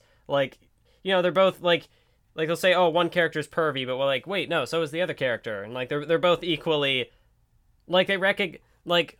Oda Well, like, recognizes like because zombie the thing says, about like, like, guys- their attitude is that or for someone like Sanji like with chivalry like there are pros and cons to it so like Oda recognizes that like you know there is some negative elements like you know him being you know like he said like oh I had another dream I wanted the the invisible fruit so I could Yeah. peep on the girl's bathroom and like so like there that's a negative side of you know Sanji's Well, it's like women obsession someone like, else pointed out. it, it's yeah, I don't yeah, know it works it's way to put it, funny 'cause, like in this context the chivalry and the perviness are like two different parts of yeah his th- yeah those are two different like, aspects Right, right. So, well, because like that's the thing is like, because Sanji, you know, he will he doesn't hit women, um, as he's taught he's mentioned, and yeah um, yeah that's like, different I- from I- being a pervert definitely Right. Well, because like, okay, here's the thing, because like, obviously the contrast between the two is that like, yeah, Sanji's like Sanji is a pervert, but he's but and like I have uh, things to say about that. I'll, I'll mention a bit, but like you know, like he at the end of the fight he calls Absalom an animal because like Absalom is he's like a pervert to the point like you know women um or like like or yeah here's how I said it like a bride's a beast's bride should only be another beast because like Absalom because Absalom like he licked Robin he attacked Rami in the bathroom he's like he's basically trying forcing her hand in marriage like he doesn't treat he treats women like just kind of like objects of admiration like he doesn't treat them as like humans. So it's like yeah sanji is a pervert. He adores like a- attractive looking women. But like like the, the one panel I, I really like is when he's like um he's holding uh, Nami up as Absalom's kicking the sh- like he's trying to protect her. And like Absalom's fighting him. Like he doesn't care about like Nami's safety Yeah, yeah, because there's even a, there's like- even a point where um like he he has the the bazooka arms. And Sanji's like take those off. Like don't you get it? If you if you fire those in the direction of Nami you're gonna hurt Nami. Um and and he's like so like he has uh, Absalom has like the perviness without the chivalry that kind of redeems Sanji to an extent. and so he, which is why he's like uh, yeah he's one who will like harm a woman so to speak. So but like so but and anyway so like to view it in the context of the story like yeah Sanji isn't really seen as bad like he's a pervert but that's not a bad thing because again he has the chivalry. But again, it's also there's also the matter of how per, like I've talked about this before since Naruto even of how perviness is seen in Japan. Um, because like from what I've gathered just from seeing like anime and manga stuff, it's seen as very childish. Like Oda even has a quote from an interview where he says that he hopes children connect to Sanji's character because he's a pervert. And like, see, and that's the thing. I don't agree with that at all. Like on a moral level, like Mm-hmm. it's the peeping thing. Like in cha- in Japan, I think that scene is childish. Like look at Gurren Lagann. Like there's like a whole episode where they try to peep in the women's bath. You Yeah. know, like Sanji's like he's like he's like I want to do it, damn it. Like, but it's seen as like childish and innocent, and I don't agree with that because it's like violating a woman's you know privacy. You know, and that's and that's the, the thing cool. with with So- Absalom is that like he takes that to like a, a he takes that Yes, further. Abs- like he is more of like a like a stalker molester like person. Because like he like kidnapped Nami and he like you know drugged her or whatever so that like she's asleep. Like he's trying to marry her while she's asleep. Like she's he is trying to like take away like her free will and just use her as like an object. Whereas like Yes, Sanji like, even if Sanji is, you know, does still have those pervy desires. He is not like he is not going to go out of his way to force Nami to marry him. Like even if that is something that Yeah. he may want, like or he would love that he would love that more than anything but it's, but he's not going to like it's always going to be like he he's never touched Nami he's like uh, like flown around her like um, but he'll, he'll never actually like like I remember with the Kalifa fight she was like oh you want to grab my key go ahead and take it and now and then he's like with pleasure like he's going like you know he, he she said go for it he's go went for it and then he got his ass beat because see, yeah, I guess that's the difference. Sanji cares about consent. Right, right, right. But uh, to the except for the peeping thing, which I Yeah, again I except that. disagree with morally, but I don't know like fully where like from like from what I'm gathered, like I said, it's supposed to be something childish, and I guess like it's a quote unquote victimless crime. Like if i i i I don't like again I. Personally, I don't agree with that, but again, I don't fully know where Japan stands on it as the whole. Like from what I've seen, like there's that like it's also a fictional character. Like I don't believe that fictional ideas cause real harm. I've never thought that. Um, so, like, anyone who justifies their actions because a fictional character did that is deranged, either way I see it. Like, um, if they did something wrong, like, oh, I, I murdered because they deserve it, because Ohm, uh, I'm saving him. Uh, Ohm wanted to save people by. Like, no, you're fucking. What the fuck, dude? Um, and same with even just peeping on a. Like, no, don't fucking do that because Sanji's cool. Like, no, it's stupid. Are you. What's wrong with you? But, like, so yeah, it's like. And this is kind of what I was talking ear- about earlier, is like. I disagree with this like on a moral level, but I'm able to suspend that and understand like the author's point of view. And like, yeah, Sanji is like clearly contrasted with Absalom here. Like, yeah, the author doesn't see that as bad. So like, which I think is key for understanding the story, even if you don't agree with it. Um, so yeah, um, and this will uh, turn at uh, like I said, there's more to talk about later. Um, but yeah, I, I you know I- the fight is fine. Um, Yeah, this is And part it- of why I don't want to give a full reading on Sanji yet because I don't know. Like, there's obviously more to his character. Um, so like, even if I say he's like my least favorite Straw Hat member, probably at present, I still don't really like outright dislike him. Um, yeah, and like when you see him juxtaposed against Absalom here, like it goes to show that like Sanji could be a lot worse. Like there are uh, redeeming aspects to Sanji that someone like Absalom Right. doesn't have. right, right. Um, So yeah, I'd say I do like this fight. It actually kind of makes me appreciate Sanji's character a little bit more. Not to say that like, I mean, like if I'm going to have some sort of a problem with Sanji, I'm just going to have that. Um, but Yeah. like this this fight was I don't know this like, fight was good and it.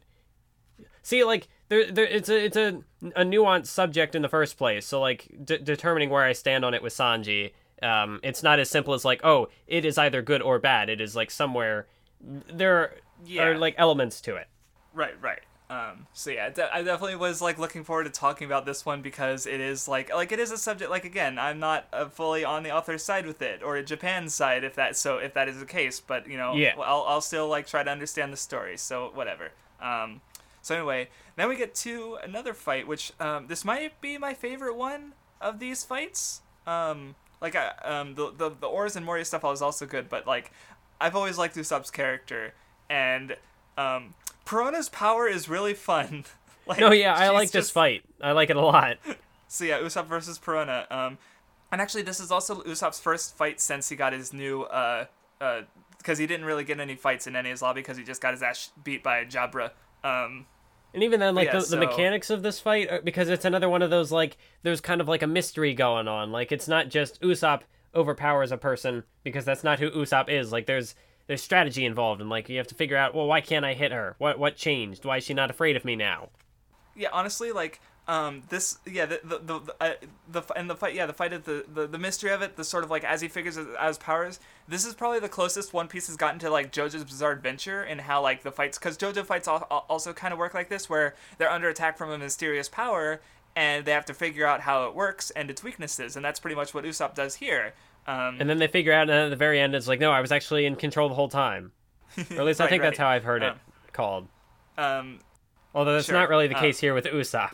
Yeah, well, because yeah, and uh, also like because Usopp also has his like tricks and strategy. Uh, like I like uh, okay, and his lies. Like he does the the whole the whole ending bit with with, with the giant hammer and the sticky star. Yeah, like, yeah, I like how he he said it's like you can't you can't beat me in a battle of like negativity and lies. Like I'm the wrong oppo- I'm the wrong opponent. Yeah, well, well, the great part about it is like how they're contrasted because like how per- Usopp defeats Perona is fear. Like like Perona basically isn't like she's being you know deceptive and you know like she causes negativity, but she can't take it herself. Like she she acts through this like this because that's the thing. Her power is really strong because like she can perceive everything perfectly through her like out of body soul, and she can still use her powers. Like she can still summon ghosts, her powerful ghosts. Like she's still really strong even with just her like um out of you know just her regular body or not her regular body the opposite of her regular body i'm getting confused um and then she has minions too coming in so but um she's not able to take out what she uh, take what she dishes, kind of like um, she she makes you know fear and pessimism, but she's not able to take it when Usopp throws it back at her, which is and I also really like the moment with Sniper King with the Sniper King mask. Yes. because he's like. He's got a fucking split personality. Like he's talking to Sniper King Yes. in his head. so, and why I think this is so good. So, like, not only do you have like the power aspect of superheroes, but here you have like Usopp faking it to make it because like he's basically like lying about how like brave and courageous he is because he's so negative normally. Like he, so he's like he he's like um because he because that's the thing is if you're negative and, and like um I remember hearing about this um around the Olympics in like the mid 1900s um Russian uh, trainers like they one of the uh, what they kind of figured out is that like in order to win you have to visualize victory. Like you have to imagine yourself winning. And so Usopp if he constantly like if he is imagining the negative he'll he'll never win. Um so but he so he kind of uses the sniper king to sort of like because it's you know he's fighting a, a character you know with uh he, she can't be touched she's got powerful minions uh, uh she's got a dangerous fruit power that's uh, you know fucking him up. Like you know as usopp he can't visualize victory but as sniper king as a hero he can pretend to visualize victory. He could so like uh, the sniper king mask is so fucking brilliant honestly like and just how much it adds to usopp's character i fucking love it. Um and of course, yeah, because he's able to do that, he, he and that what's great is after that he doesn't need the mask. Like once he, uh, you know, defeat he busts open Perona's uh sanctuary, he's just Usopp for the rest of the fight. Like it, it's cool, um, and he just fights and No, this arc this arc is really it. really good.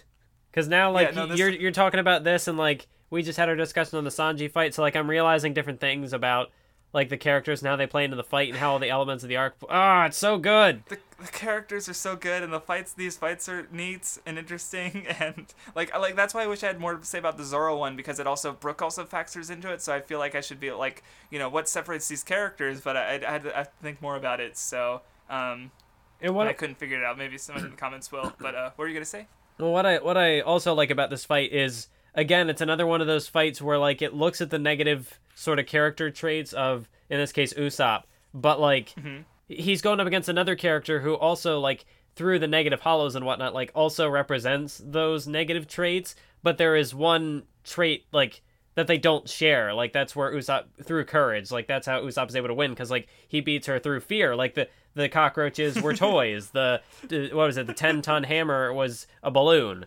Yeah Usopp never would have like like if it was in the reverse situation Usopp would have been afraid of the bal- the balloon but he wouldn't have fainted no he would have been like oh that happened. Okay, you tricked me, you bastard. Like that's what Usopp would have done. Um, he, he- definitely would. I don't know if he would have been grossed out by the cockroaches because he wasn't grossed out by the spiders. So it's just like, yeah, Usopp's able to take what he can, he can, he can do, but uh, Perona can't. So very sad. Uh, she gets beaten, and it's good. And it ties And into Usopp's overall character arc about courage. Oh my god, it's so Yes. good. Yes, it's that's it's that's why it's, it's probably one of my favorites from this arc, and I've I've always liked it. Like even before I knew about themes, I liked it for just like the strategy elements and just like you know how it's it's it's it's good. It's it's a good fight. No, yeah, because that, that's where I started the, our little conversation here. And then, like, you went in here talking about all, like, oh, what it means. And I'm like, holy crap.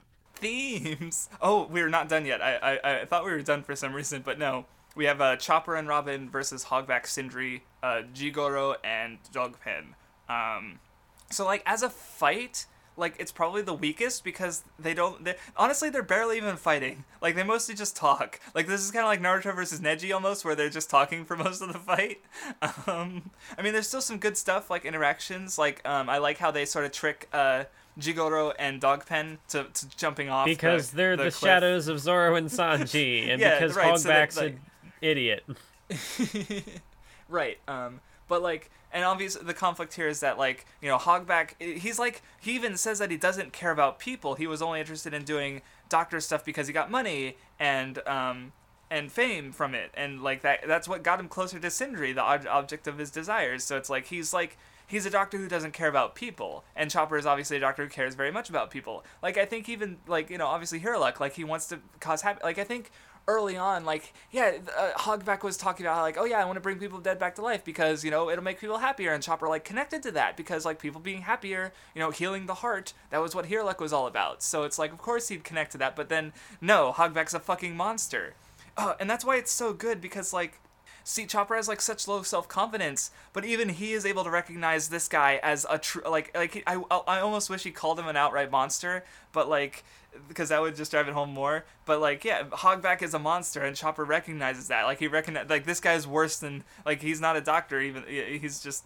or um, what was it? Or yeah, Hogback even says is like you have no uh, reason to punish me as a doctor because my ordeal is different. But Chopper's like, no, I don't even consider you a doctor. like I don't know. It's it's so he, he's like the like... inverse of Chopper, where like Chopper, you could is quote unquote as people would call him a monster on the outside, but like on the inside, he's he's yeah. good. But like on on the flip side, you look at someone like Hogback, he's a monster on the inside, even though he appears right. to be you know a, a, very accomplished doctor, but like on the inside, right, he's right. he's trash. So ah, this is also good, even though it's not much yeah. of a fight. Um, but it's yeah, yeah. The ideas are good and so well because it's like you know hog, hogbacks uh, well because like okay some interesting mechanics of the shadows is like because we see in this fight like Cindry like so the, the shadows have to like because because that's again freedom is a key, key theme of one piece. So like hogbacks creating lives quote unquote but they're not free. They're slaves. So it's like that's not an existence that's worth living. Like you know chopper even says like what's you know a, a body that moves is not necessarily alive. So um it's and it's and that which is why he sees that as this corruption of life. But also so like with Cindry you have like what might be the, the original body like connecting to what's happening in the present even though it's like been te- dead for 10 years. And then what happens later on with lola is the human version of lola remember like she has like a subconscious memory of from what her soul like she she thinks sees nami as a she calls her nami having never met her before. And like or was it Namizo? I forget which one she said, but it's like yeah. So it's like there's uh, a, still a connection between like the soul, like the soul, the shadow goes on, has its experiences, and when those experiences come back to the person, like Hogback could do great things with the zombies. Like imagine like like a, a bedridden person who can't see the world. He takes that shadow, the shadow goes has experiences, and then the the, the body it returns the body, and that body somehow gets some gets some vague small bits of like an actual life you know like he, he, but he decides to do like the worst thing with his with the, the this gift and this connection with moria. Like and you know chopper says you know he's not treating them like he keeps saying like look i made a human i brought a human back to life but chopper's like they're not humans. You're not treating them like humans. Because hogback's a shithead. So yeah it's it's neat. Um, maybe there's something to be said about the fact that like he does all these things and then how this quote unquote fight with Chopper ends is him getting stepped on by his own like master creation. So Yes. oh, I didn't even think about that. That's fucking great. so yeah, that's good stuff. Um, but yeah, not as great as a fight, but definitely still a, neat conflict between you know the two, even if it was mostly through words. But yeah, that's fine. Um, so anyway, the fights are basically over. Um, Absalom steals Nami, um, because she, he wasn't quite beaten. He was almost beaten, but not quite. As Oars just like starts fucking shit up, and everyone's like, "Oh fuck, what do we do?" Yeah, this is again um, where like the conflicts all. This is where they all converge because like you have Luffy is with um with Oars and uh, Moria, and then like so when the when when Luffy's shadow goes berserk, then like that crashes through the wall, and it's like Chopper and Robin who well, were like, yeah. you know with Luffy originally, like they're the ones who kind of get the first reaction of it because like the wall collapses and their fight gets interrupted. Yeah, well, and they each see individual parts of his body. Like uh, Sanji sees his foot crash through. Uh, Usopp's getting the brunt of it with uh, face, like like he's like, right in the the path. Um, like he's just so big that he he can't help but affect the entire island. um, which is well, cause like they even point out like he's like Luffy even says that he's bigger than normal giants, cause like Oars is like a giant giant. Like he, there's like the the destroyers or Moria are like giant humans, so like or big humans, and he's a big giant. Like he's bigger than normal giants. So like goddamn, he's a big dude. Um, but yeah, also I love how he's like ready to fight the Straw Pirates, and Zoro's like, sounds like fun. Yeah. oh man. So, but this is honestly a pretty long fight. Like I think it goes on like goes on for like a good part of a volume, um, because um, he's or is like tough and resilient. Like he's got Luffy's shadow, like because he, he, always moves faster than anyone can. Like they're like, oh shit, I forgot he moves really fast because he's Luffy. Um, so like uh, he he actually like crushes everyone at first, but they they they turn out to be all right. Um, so yeah. Um, I guess overall thoughts. Uh, I, I mean, I'll, I'll still go through it like piece by piece because and there's because that's the thing. It also goes on so long. There's other stuff happening like uh, Nami wakes up, um, Lola helps her, and she avenges Lola and takes out Absalom. Um, Yeah, that that was also kind of funny because like she she's like, oh, I, I used this attack earlier and it didn't work. Why'd it work now? But it's because like Sanji beat the crap out of him, so he was like on his last legs. and she's like, "Whatever, I win." And she's like, she's she's she's just like fi- fist pumping. She's so good. Nami's good. I, I um, I love it when um Oars is like looking at his arm, like he because he's got the bounties on his arm, and he sees the picture of Sanji and looks at Sanji's face, and he's like identical. the same. And he's the only one in the arc to do that. Everyone else is like the only reason he was in Dogpen's body is because they thought he was a nobody. Yeah, because even uh, even even Moria, the you know one of the warlords of the sea, he's like, oh, we found this guy, this blonde-haired guy with no bounty. So like even the warlord of the sea doesn't get it, but here this stupid zombie gets it.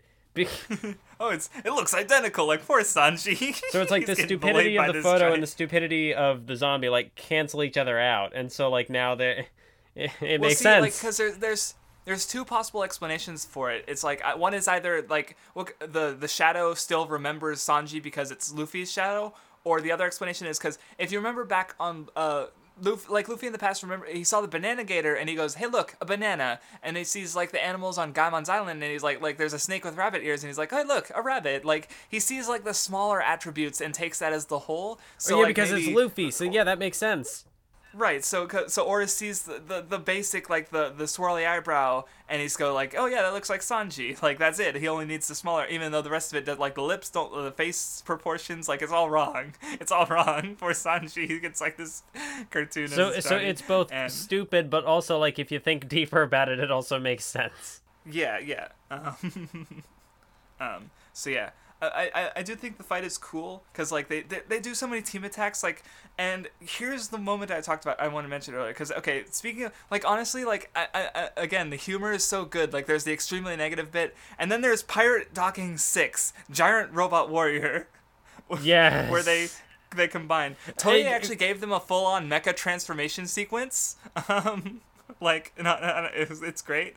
Um, and Robin's reaction. Yes, yes, because Robin is just like it. I what what did she say? Like as a human being, I find it as a human being, I find this embarrassing, and they're just like, and even Oars is like, "What? You're not gonna do it?" Because of, of course, Oars, he's Luffy. He would be interested in that, um, and he gets pissed off. But what I also really like about this moment is, if you remember back when Robin first snuck onto the crew. She was like she uh, helped Luffy with his like uh, chopper impression, and she was like messing around with her hands. She was like being goofy with them, but here, she's not being goofy with them. And what I really like about that is because before, you know, she wasn't really part of the crew. She was lying to get on their good side. But now she's honestly part of the crew, so she can be honest about her true feelings. She doesn't want to take part in these shenanigans, and they, you know, of course they accept it. Because, I mean, they're they're distraught and like because she did. He, even Oars is mad, um, but like they're not gonna like begrudge her for it because they're they're actually a, a family. you know, like, they're, they're great. it's good. And, like she, she even she's even like don't ever ask me to dock with you again. And they're just like like Luffy would have done it with us who why could you betray us? Like but it's all like in good spirits. So it's like it, it's not like they're actually like mad at Robin. And but it's like I just love that they're you know she's part of the crew so she's able to be honest with her true feelings in ways that she wasn't at the at uh, the start of Jaya and the end of uh, Alabasta. It's just it's just a really small thing. Uh, but One Piece has no character development but, but even then, you have like Zoro too. Like it, he's part of it, but because he didn't know what was going on, so afterwards he's like, "Wow, I can't believe they made me do that. That was so embarrassing. Never again." oh man, the humor. No, yeah, yeah. is so That good. Rob, Robin's good. That was probably one of my favorite panels of the. This arc has so many good moments and like Oh, so many good gags. Well, because like they do all this team of attack and they knock down oars and it looks really cool. And then like next chapter he's like, "Aw, my horns are stuck," and they're just like, "Oh." that sucks for you. Like they have all these evil, spooky faces, and Oars is like screaming in terror. Like I, I like the commentary from the zombies because it's like like uh, they just like have no idea what the fucking like how, how must be playing or or is, did Oars just get knocked down or is he playing like because he he rolls because he gets knocked over and like like they're so fucking strong they could do that like and of course the.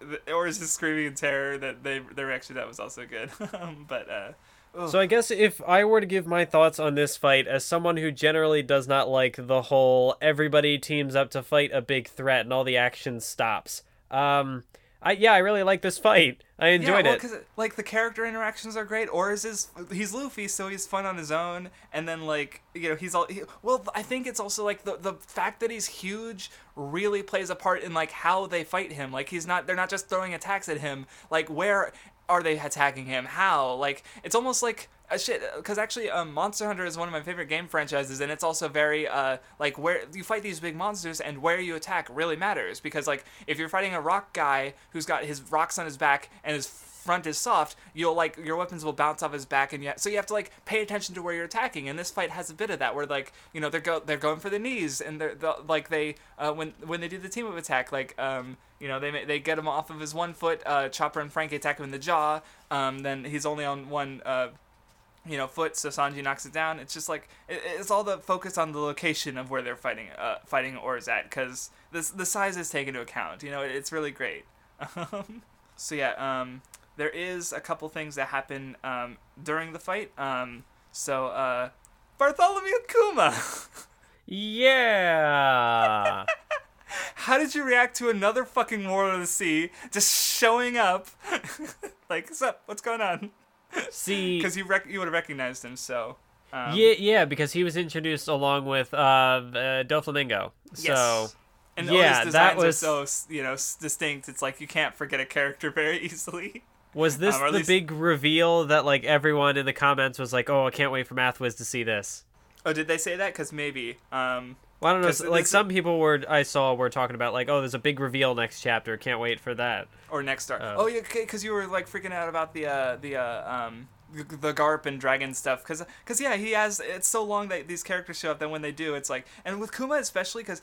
Okay, here's what it, oh, like I, I say annoyed me, but not really. But it's like he says some fucking cryptic shit, and I'm just like fucking like, cause at the end he says like, oh yeah, I guess Luffy is your son, huh? Dragon, like characters just don't know that. Like that's a big secret in the setting. How the fuck does he know that?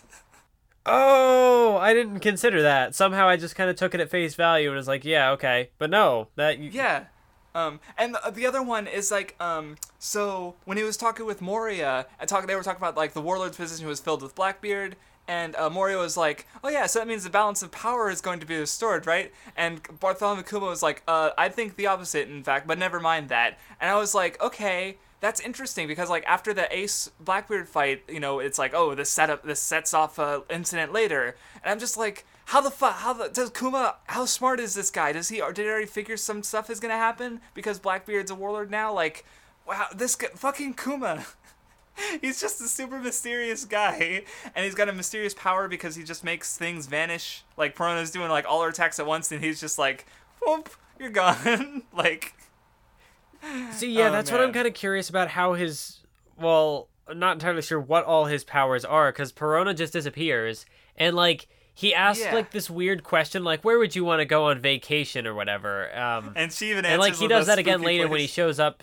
I think I think he says that. I don't know if he, He says, says it- that to like all said- Straw Hats, but he, He shows says up. it to Moria for sure because he says it to Moria, Moria. and he's like, "I know your power. Don't leave me alone." And if we do find out his power because he has the power to repel anything with his paws, which is a fucking crazy power because he can like he he repels Luffy's like pain and like fatigue. Like he repels concepts like.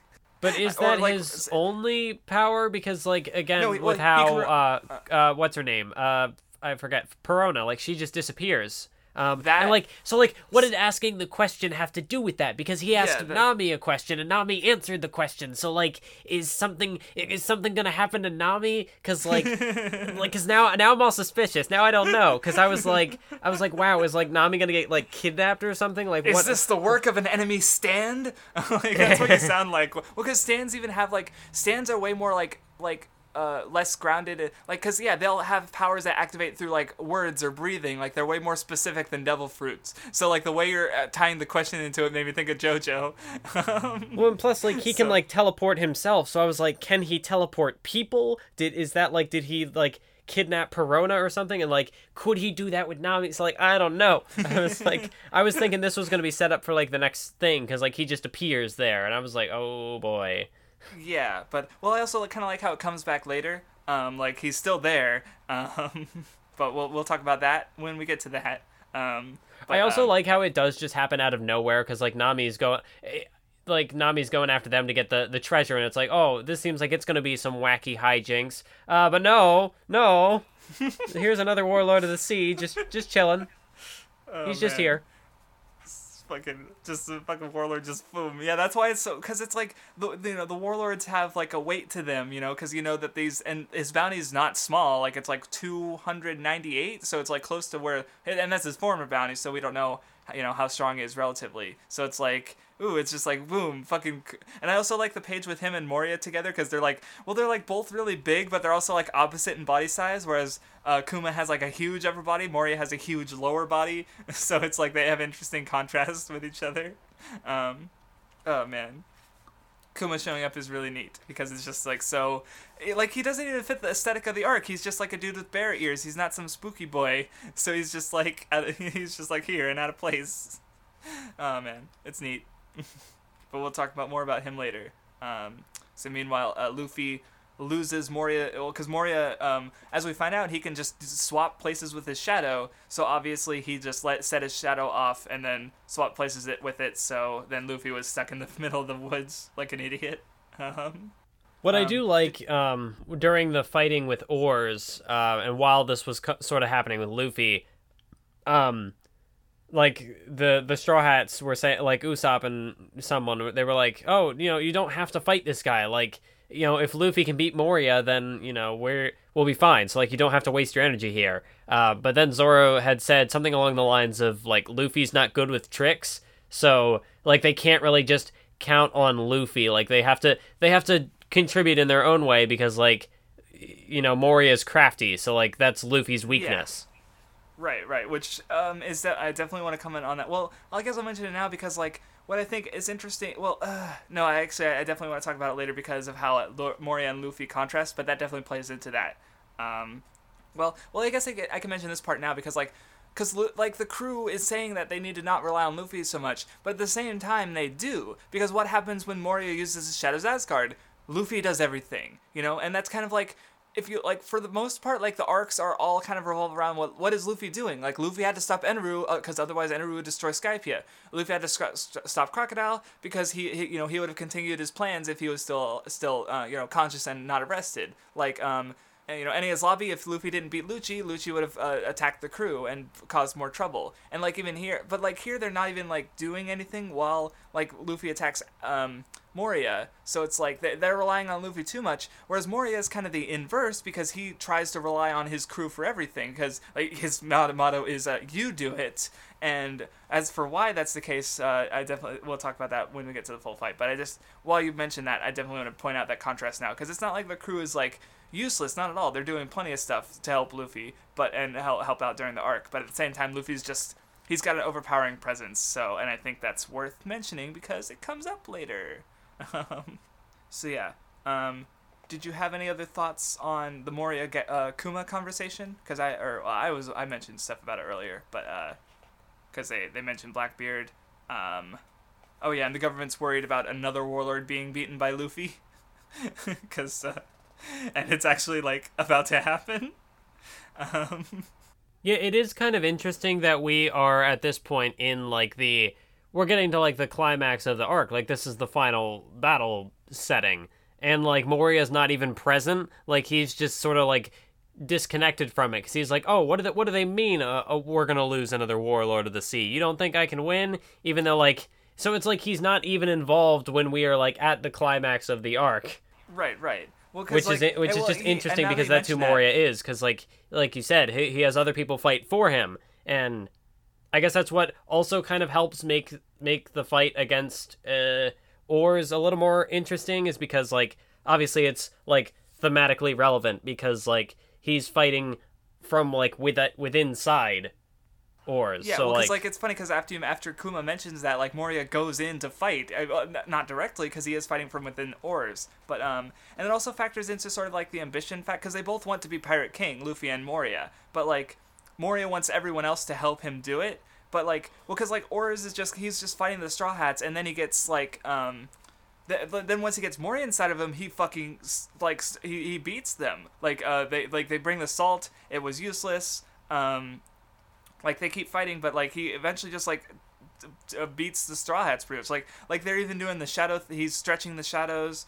Everyone's like pulling out even new more team attacks. Like Nami and Brook have come in, so they've got even more. But they're still not able to beat uh, Moria or and and Oars together because it's like.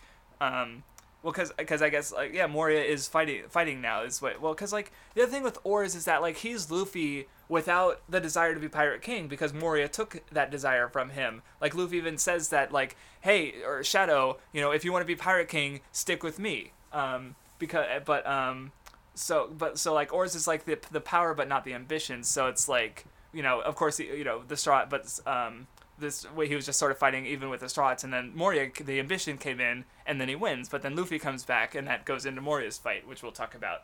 Um, if that made any sense, I'm all over the place a bit. Um, but yeah, it was interesting to see Moria systematically like drop the Straw Hats, like because um, did you have any thoughts on that part of the fight? The uh, um, Moria and Oars versus the Straw Hats.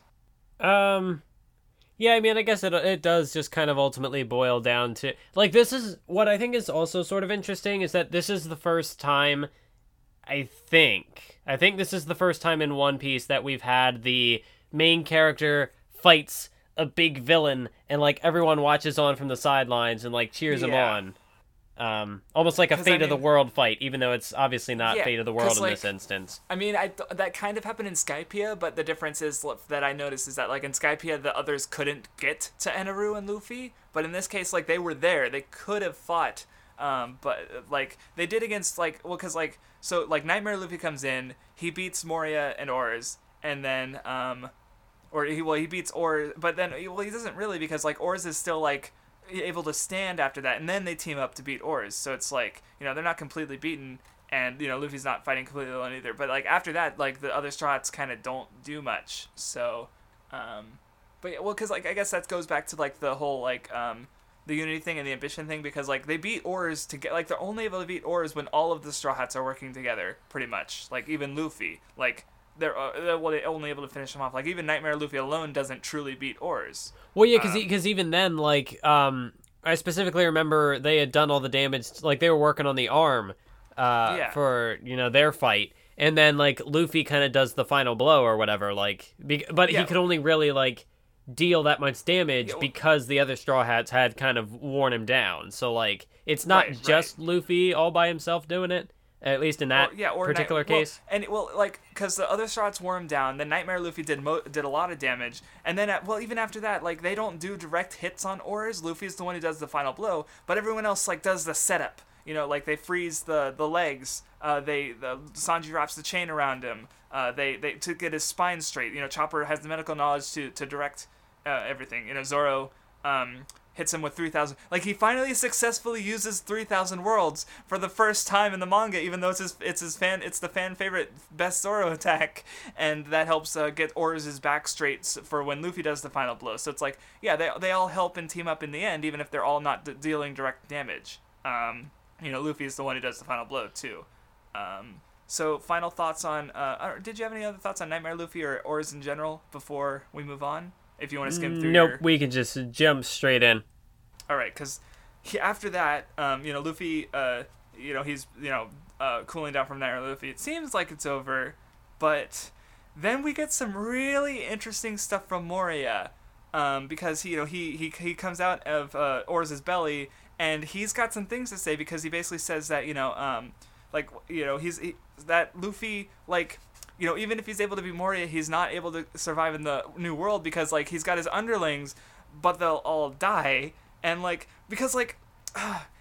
It, like this page does these two pages do so much for Moria because it explains like like he had his crew because we found he fought Kaido uh, uh who's currently an emperor um and like he lost his whole crew and so it's like he doesn't want to like he so he has these zombies because he wanted doesn't want to form new attachments. You know he's too afraid to lose his crew again.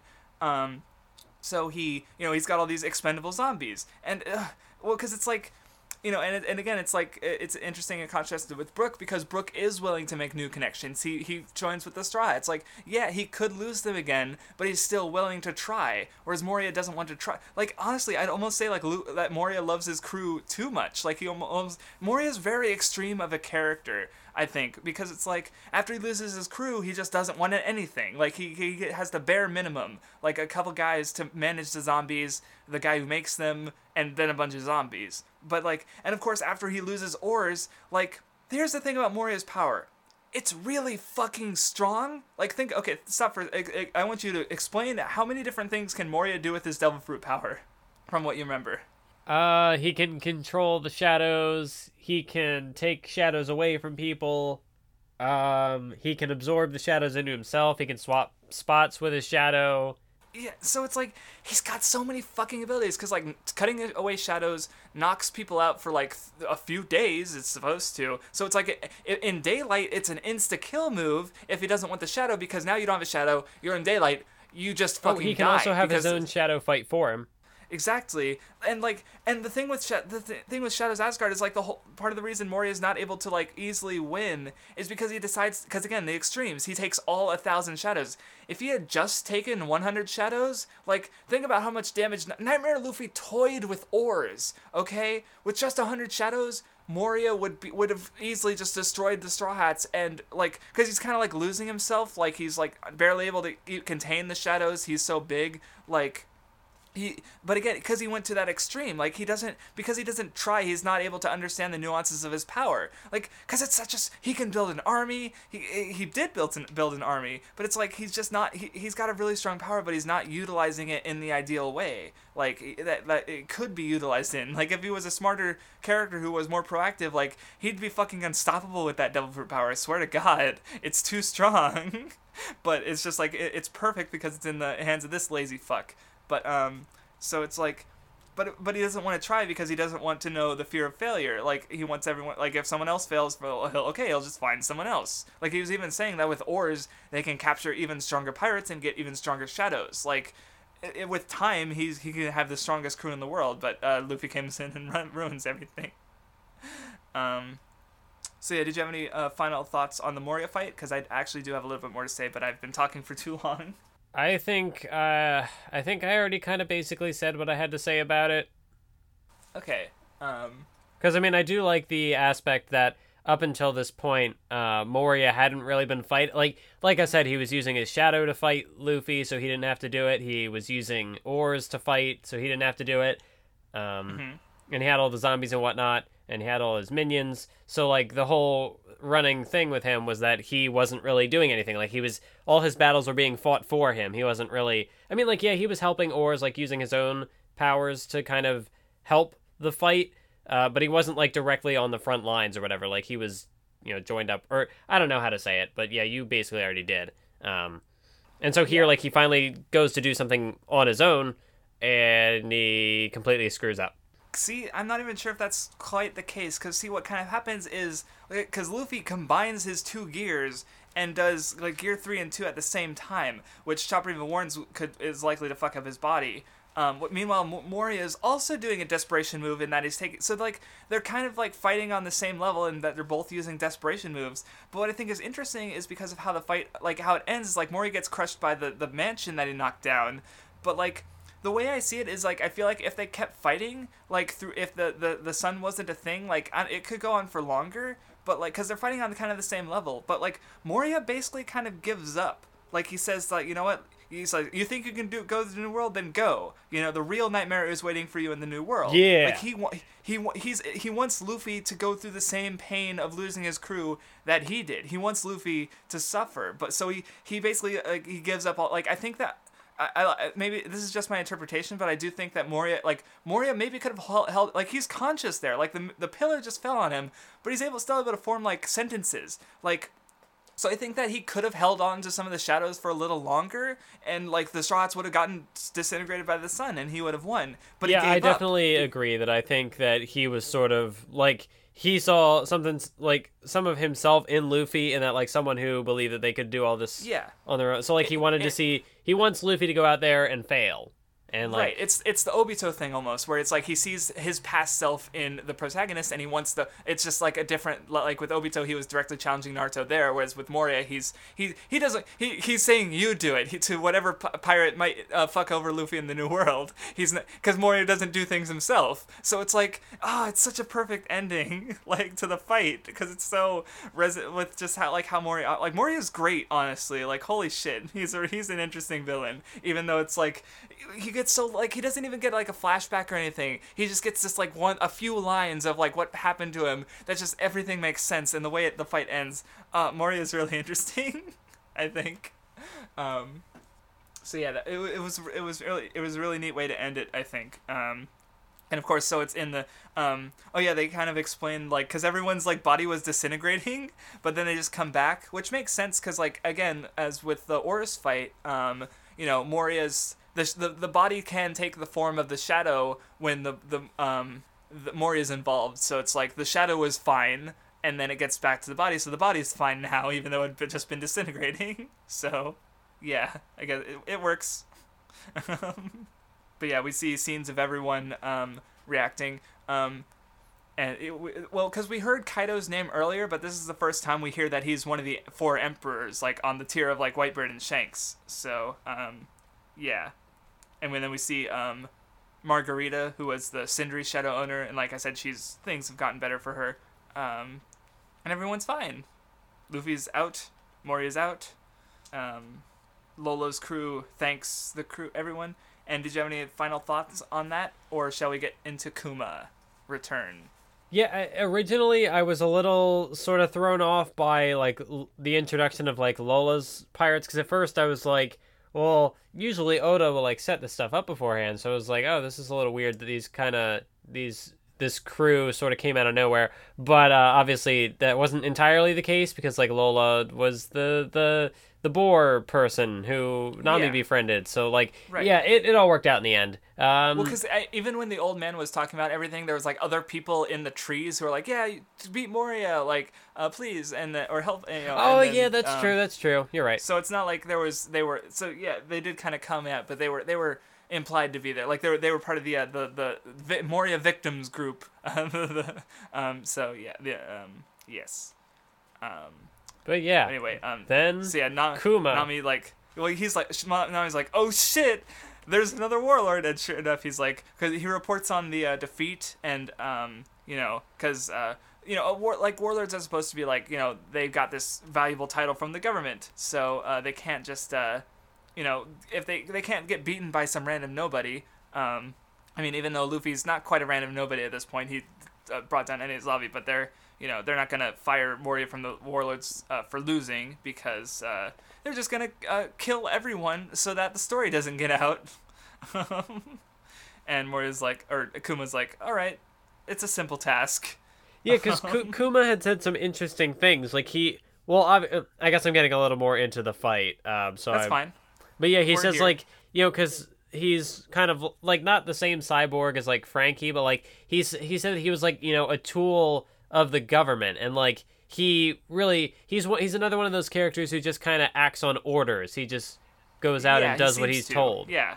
But then, even like, then, it was interesting like, because the way the everyone, arc so- ended, he didn't really like. Yeah, I, the- I'm still a little confused on what happened there, like why he stopped. Yeah, no, that's well, cause like uh, Kuma's really weird, and like even speaking from having known the whole series, there's still like major things we don't know about him. Eh, Like so, um, we we do we do know a little bit more, but it's like like again that line with him mentioning a dragon at the end. It's like, it's like? Uh, well, because he's he's comparing Luffy to Dragon. Like he he knows that Dragon has excellent friends. He know, or because he says the line is like, "You have exceptional friends." He like to Luffy, so, and he's like like so. What do you know about Dragon, Kuma? oh man, and he has a connection to Vegapunk, the scientist we learned about last time.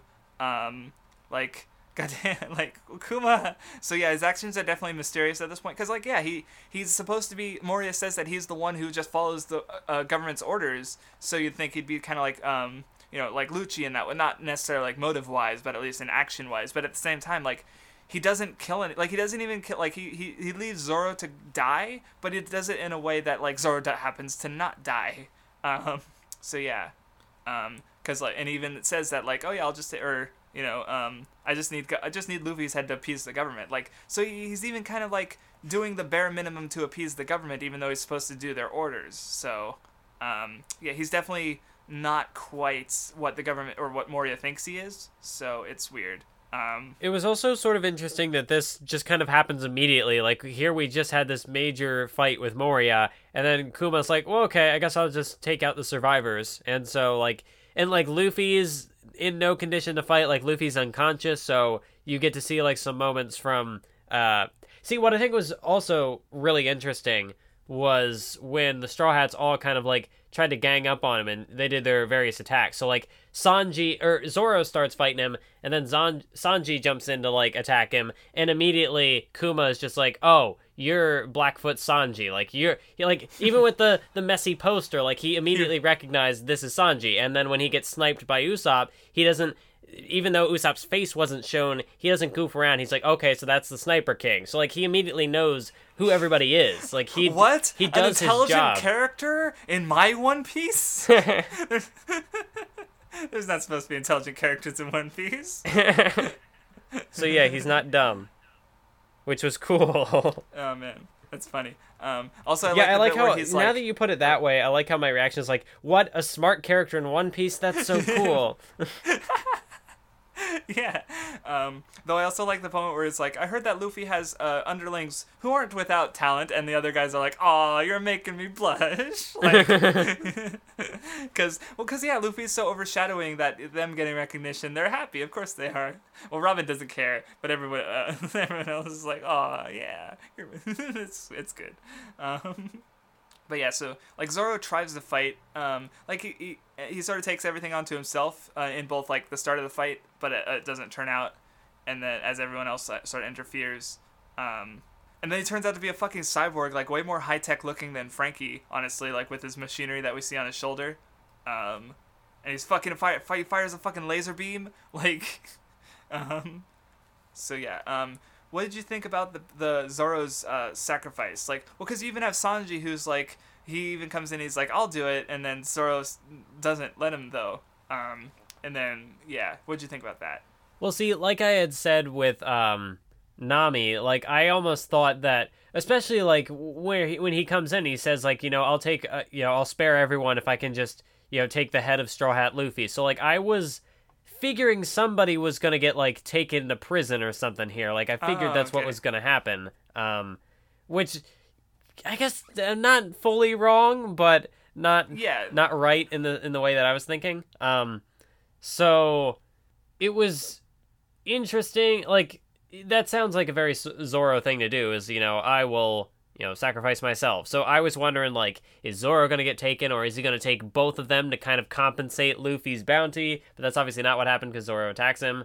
Uh, and then you get the moment where he where Kuma like extracts Luffy's suffering, like his Yeah, his damage. Yeah. and gives that to Zoro. And like, see, I, I'm re- like, I don't know what to really make of this situation yet, because like, Z- like, because Zoro said he would do that, and like, you know, it's all about honor Yeah. or whatever. So he's like, you know, you as an honorable person, you can't, you know, deny me or whatever. But he's like, okay, but I'm gonna show you hell, and then he, they, yeah, he does the thing.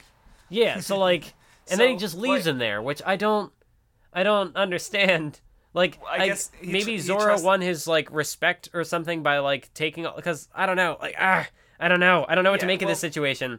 Yeah, because I mean Kuma is definitely weird, but like I mean, because I've already mentioned like Sanji's also sac- self-sacrificing. Like he deliberate he he like got up and ex- like like tried to self-sacrifice himself for instead of Zoro, but Zoro, you know, also like Yeah, well, I guess that was um, also kind of interesting. Is that Zoro? You could say, well, like you know, he hates Sa- Sanji, so maybe he didn't want to let Sanji share the glory. But uh, it seemed No, more like no, you know he did kind of care about Sanji a little bit. Like No, he, definitely cares about the straw. It's like they fight a lot, but they're like they're still able to work together. Like, but and you know they're still allies. So it's like So like yeah, he said and, he um, was going to take the sacrifice. Like he wasn't gonna like he wasn't going to have anybody else share that burden with him because he didn't want them to suffer. Something if that's what it felt like at least.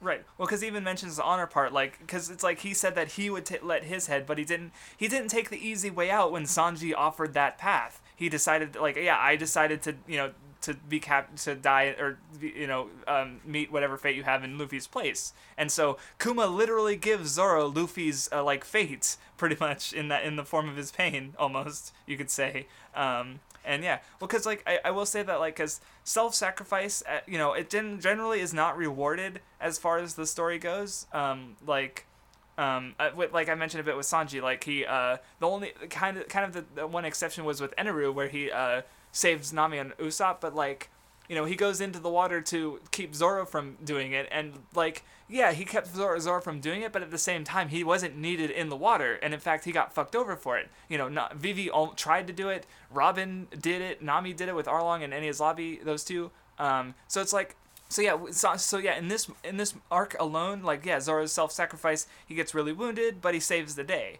Um, so um, I'll I'll just leave that hang there. Yeah, because Uh, even then, we'll I'm not on. entirely sure if he did save the day. So, like, I don't know. I'm still. The word is still like, out on yeah, how I feel about this yeah. moment because I feel like there's it- more that I don't have. There's more Yeah, context not- I'm missing. Yeah, it's not resolved per se, and yeah, but but at the, I, I I will I will say that like Kuma left, and that's what was most important. Like the strong warlord of the sea who wrecked the entire crew without trying. Basically, I mean they were wounded, uh, to be fair, but like he, he beat them, and yeah. Um, but he's gone, and that's uh, you know it's fine. So that's Yeah, uh, well, that's another plus. thing I really like that I forgot to mention um, was when he like builds up that big like pressure shockwave Oh, yes. thing, and it just like levels the whole place. Like that, that's another one of those like big displays of power that's very shonen, and it, it was great. Love it. it. Um, yeah, Kuma, Kuma's interesting, even though he's like so like again, he's like he's almost the anti One Piece character. He doesn't emote a lot. He's intelligent. Like, are you? It's only his design that's really weird. Like otherwise, it'd be like, what manga did you come from? Because it wasn't One Piece. But yeah, that's al- that's also what like makes it makes him work is because he is not very one piece. So like it feels kind of jarring to be honest. Like he just Yeah. appears like immediately at the the end of that fight, and so it's like it feels it's very uh what's the word unsettling maybe um Right. for like And the story that One Piece is- tends to I, tell, was which I like. mention, Cause like, cause you made the Lucci comparison and how he just like follows orders, and of course he he doesn't quite um do, follow orders. Like he didn't do the exact like to the letter at least, but he's he he doesn't like take like sick pleasure in it from what we've seen. Like Lucci was a murderous asshole who just like he he likes it because it, you know he he he likes doing orders because it gives him what he wants. You know Kuma just does orders for an unspecified motive. You know. Um, so even then, it's like he he's he's almost like deliberate. Like he he's also like a cyborg, so that helps. But he's like deliberately without character almost. It, it's weird, and like like you said, it makes him more unsettling, and I I might say robotic. Um, so which is which is part of the point. Like he even say like or did he say that he was a tool of the government, or did someone say that? Yeah, I Yeah. Think so like, or yeah. So or no, he said that when he was talking about the fact that he was a cyborg. So yeah, it's it's it's yeah, it's there. It's all there. Um, so anyway, um, we see Hogback and Absalom escaping with Moria. Um, they talk about the whole uh, Ace thing because uh, we you know he's in Impel Down awaiting execution, whereas um, and of course Oh yeah, yeah, yeah, yeah, yeah, yeah. Let's let's talk about now. Blackbeard Marshall D. Teach is now a warlord of the sea, which it didn't immediately click in my head until like this moment actually happened. But like now that like the fight with Ace is now like the trigger, like it, it's the trigger because now like because he's a warlord of the sea now ace is like captive and like because he's a pirate. But like it's before it was just like a fight between two pirates but now it's like the government versus a pi- oh my god. And Yes, now like that's clearly now- the, now- the well, 'cause, trigger like- for the next arc. Like that's the setup is that oh ace got captured and it's luffy's brother and his life is in trouble. It's in danger because of the the paper that they set up all the way back in alabasta. And it came back up here and it seems Oh. like it's also setting up a future story beat that i just don't know yet because it's like oh Yeah. i know someone in the new world ah Yeah, well, and in itself, like the the whole Ace and Blackbeard stuff, that goes back to Drum Island. So it's like how far it goes back, like fucking almost 300 chapters at this point. Um, Fuck. So yeah, fucking Oda. Oh man, but yeah, so um, they're all they're, they're doing the recuperating thing. Um, they're uh, Luffy's eating cheese because that's all they have. Um, and Lola meets uh, Na- um, Nami, and you know the way you talked about earlier with the soul with the the shadows thing, because Nami, I love it. Nami gives away treasure. Yeah, everyone's just like a storm is coming, like hell's frozen over, like they're like they're just freaking out. like it was such the- a you know- good it was such a good character moment for Nami because like it shows that like even if Yeah. she like values treasure so highly like she also values friendship. So like Yeah, she's she- willing to give away that treasure. It, oh it's so good. Nami's so good. Yeah, she yeah she is very greedy, but like she's um well because like with Luffy he's like can I have some, he's can I have this little like wristband? And Nami's like eh whatever. It's just it's just a, a an accessory piece. You can take it. But like with Lola she gives her like a whole armful because because um you know she because they well sh sh her shadow it wasn't even technically her. It was just like yeah but even though they still have the, that connection through the shadow but yeah Lola okay and that's her personality too. Like even if it was a different person with quote unquote they're still very similar personalities. Like that was a Lola who saved Nami you know and was they became friends so it's neat. So um yeah. But anyway um so yeah, they're oh oh yeah, the, go um they're uh, they're partying and the Risky Brothers are about to tell about what Zoro did. Um, and Sanji takes them aside and hears it on his own.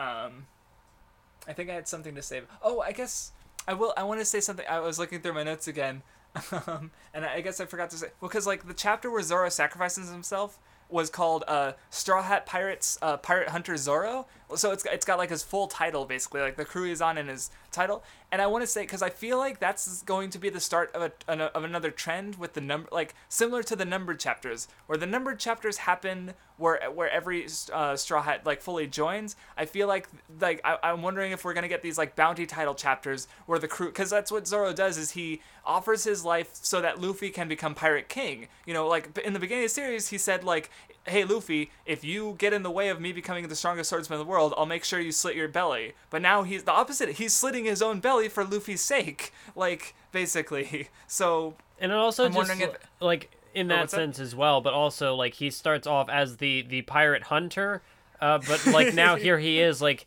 willing to offer his life for a pirate so it really shows Right. that like we he's got- i mean if there was any doubt left like we've fully hit the point where like he's a pirate how do like you just yeah just shove the cover character uh, uh, development in the audience faces right? But like so I, I, I just saw the I, I see, always see that title and I wonder if the others like if there's gonna be a chapter like that for every Straw Hat eventually like a, a Straw Hat Pirates Cat Burglar Nami where she shows her absolute dedication to the crew you know something like uh um, Straw Hat Pirates Cotton Candy Lover Chopper some stuff like that. I, I, I wonder if we're gonna see those eventually. Um, it'd be neat. Um, and it makes sense for Zoro to get the first one because he's the first member of the crew. Um, but yeah, so anyway, um, uh, so yeah, Sanji learns about uh, Zoro's uh, self-sacrifice.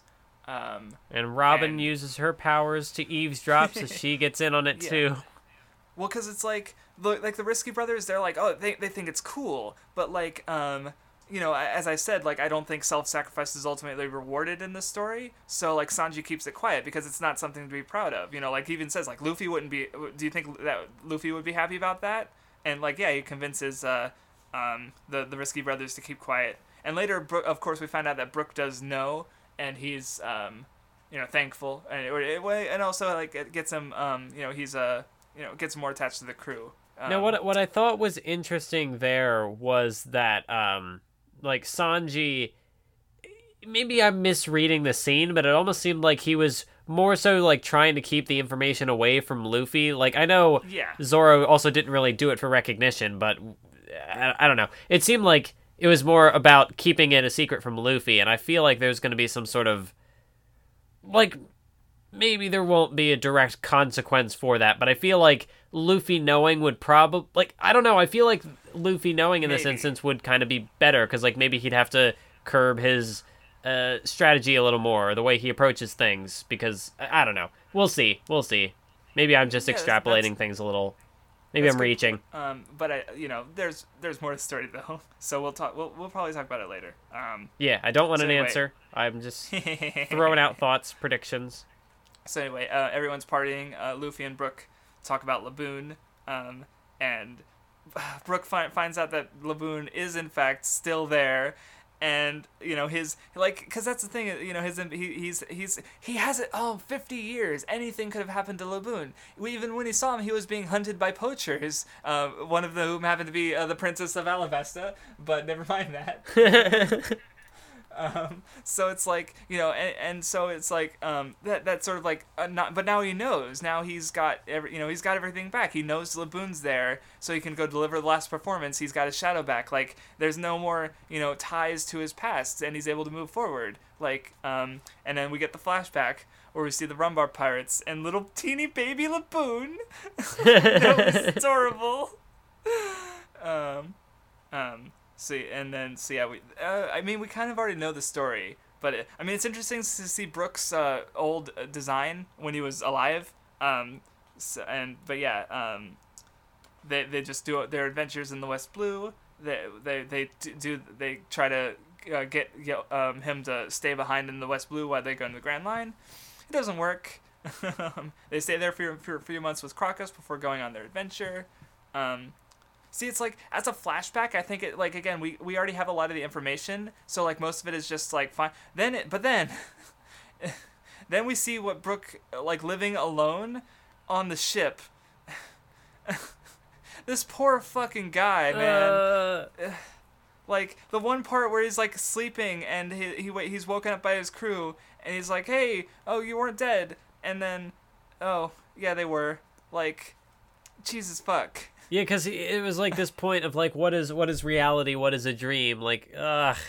like the cabin fever of just like staying being here alone and losing your fucking mind like but he, he was able to like the one he had the one you know his, his afro hit in the, the concert the like remain the the of and the the tone dial of the uh their their last performance like keeping him sane so it's like that's all he has left What I also do kind of like about this flashback, um, maybe maybe you know maybe I'm misinterpreting it again, but I feel like it, it's it's very it implies very dark things without like fully dwelling on them. Like I feel like Oda tried to keep it still sort of like that he lighter definitely to- does that like there's uh, potential implications of like really and some even less Im- implications but it's like uh, if you're if you know like it, it's ooh there's some shit later but like yeah it's definitely he does dark things but he has it's it's overall a very a light uh, uplifting idealistic story so he, he kind of uh tones them down or doesn't directly you know it's Well, like stuff I mean, like I feel like he notice, adults recognizes would. that these things are Yeah. dark, and it's not like he's shying away from Right. showing that darkness. But he also like,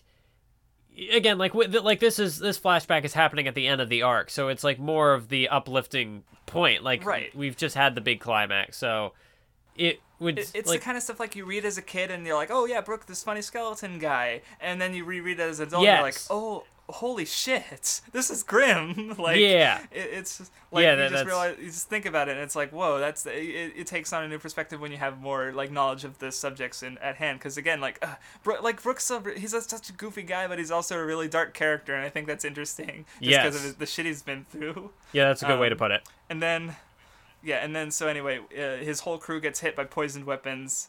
Um, you know, they they realize they're all gonna die except Brook, so they decide to leave, you know, a legacy, uh, you know, a will, and, and they all sing. Uh, And and I got you to watch the. Um, I actually watched um for the first time the English dub of the scene, and it works better with the lyrics because one part that fucking hit me was um there's a part of the song Binks's Br- Brew or Binks's Sake where they talk about sort of like the ship leaving and you know it could you know there's there's a sadness to it but you know keep your memories because they'll never fade. And it's like you know it's that's death basically. And that that part they play it that during the anime they have that part going while Brook is alone on the ship singing that part. And uh, so that's making me cry already. And then we get to the the last part of the the flashback where oh we're down to a quartet and then he starts counting down solo. uh, fucking god like brook has to be happens to be the last one alive even to just like the uh, he can't even be the first like he can't even like see the some of the uh, you know crew be alive when he dies for the first time like god damn. Uh, this poor dude. Uh, but yeah then we get the the eighth person um, so yeah, oh uh, yeah, just to say, I, I cried a lot watching because I watched it both while I was reading. Because like honestly, like the music, the anime really just enhances it because the music is just nice. Because the anime usually stretches stuff out, so it's like sometimes you'll get good stuff and sometimes they'll add stuff that's good, but like so a lot of times it doesn't work. and but th- with music they can't stretch it out because it's a song. I mean, they do kind of do with the, but even the the manga does that. Um, so, but it's like so. Um, there's actually another musical bit coming up in the anime soon that I'm curious about. Um, but yeah, this one was also it's it's really good in the anime. It's probably one of my favorite scenes, and of course, I cry like a bitch. so yeah, um, you probably didn't cry though, right? Or did no, you? no, it didn't get me, but I do recognize the the emotions there. Um, one thing I did think was kind of interesting was how like this this was integrated into the manga. Like obviously there's no sound or anything to convey it, but just the way like Oda did his montage of panels, and he also had like you know the li- like the way he divided up the page and like had the lyrics up top and Yeah, the panels. yes. It was it was just it, it was interesting. Yeah, it's neat in both, but um, like I, I also like the song. Like I I know the Japanese lyrics a little better because I've been listening to it for uh, I mean hearing it for longer. But like oh, it's it's good. and you know like after all that nightmare, like he's finally just like I'm glad I lived and. He joins the crew for sure this time, and we even get the number the eighth I, person. I love the big spread where he's sitting at the piano and Luffy's like up top and and he's like, "Can I join your crew?" And Luffy's like, "Sure." And it, ah, it's ah. yeah it's just like because like that's the thing about manga is like just the fact like the different panel sizes like it just gives it like you could imagine this panel as being smaller but because it's given like oh uh, you know it's across two pages it just has that much more weight to it like it's uh, and sure yeah because it's a crewmate joining and uh, that's always a big uh, celebration and everyone's you know happy and it's great yeah. I Uh, don't I don't know if it I'd say this is my favorite moment of a crew member joining, but um. Just I just really like that panel. Like Luffy's just like up top being Luffy, just kind of lazing around. But I don't. It just feels really heartwarming. it feels very. It's a very warm feeling panel. I like it. Uh, One Piece is so good. We're almost done with the arc. So, um, yep, Brook introduces himself properly, um, and yep, and then they they they uh, make a big gravestone for the Rumbar pirates, uh, so Brook can finally put them to rest. Uh, Zoro puts his sword to rest. I like the bit where they're like, um, "Oh yeah, and part of your crew," and it's like, "This crew's a handful, you know." I'm like, uh, just uh, Zoro Zoro knows. I also like how like Zoro gives a like a memorial for his sword, the sword that got Yeah. destroyed.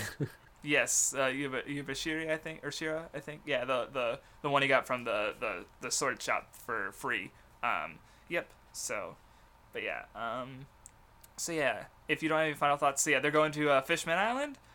Um, and then um, so yeah, um, Lola's uh, Lola gives that what. So yeah, this is what I was talking about a while ago because I mentioned like how did Mihawk find uh, Shanks in the Grand Line? This uh, which is a thought I had because the Grand Line's hard to navigate in, but like there are ways to find people. So the answer, uh, so that's just speculation on my part that Mihawk has a Vivre card for Shanks. Um, which is interesting, but it's so it's definitely but it's possible because he found Shanks pretty uh, handily. Let's be honest. But yeah, so we get introduced to that here, and of course it connects back to something Oda did ages ago. and but and while also foreshadowing towards the future because like Ace is uh, in prison, uh, so he's uh, probably not. Uh, he doesn't seem to be doing too well considering the paper is uh, on fire.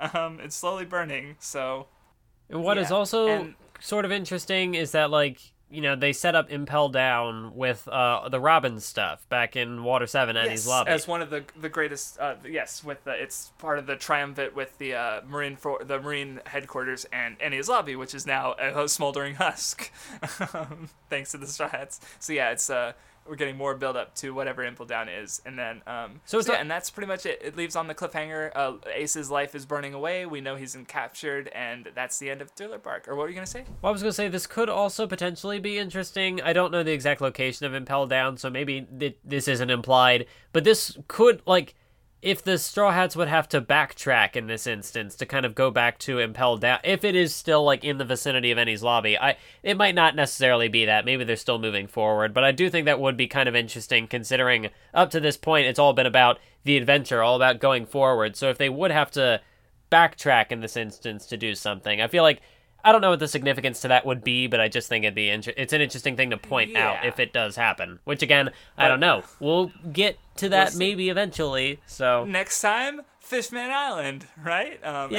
Anyway. So yeah, overall thoughts on Thriller Bark. Um, Ah, I don't Or, know like, how highly I want to rank this because I really, really like Thriller Bark. Like, I, I definitely going like it more than like, Skypiea. There's like, a, hmm like it's rough for me too because it's like I did really enjoy it going through it again, but it's like also other One Piece arcs are really good. So it's like, like because that's the thing is like, uh, because I think there was a comment saying like how it's like it's over like because let's put it this like I still like Enies Lobby better, but reading rereading Thriller Bark I appreciated it a lot. Like I even appreciated uh, Enies Lobby a lot too. But like it's Thriller Bark's really good, but it's also like is it Enies Lobby? Like probably not. You know. Um, like I think I would put it. Uh, I think I'd put it above Alabasta, honestly. Like, like, cause it's like, uh, Alabasta was also really good, but um, at the same time, Thriller Bark I just think has some more interesting conflicts. Um, maybe it's um like mm, the individual fights. Like, yeah, the individual fights were all pretty good. Like, um. versus Mr. One is still really good. And then as far as like emotional moments go, like the the uh you know the the mark on the back of the hand thing gets me crying, but so does Brook's backstory and the the the last part of that and the Binks's Sake. So it's like, uh, yeah, I think I would put Thriller Bark a little bit above Alabasta. Um, you, you know what? I think I'm gonna agree with you there. Um, oh, even though Alabasta got you a stronger emotional reaction. yeah, Um, Alabasta at gave me the stronger emotional reaction, but I found myself like just in the act of reading Hmm. it, I enjoy. I felt like I enjoyed this more. Um, Yeah, that's.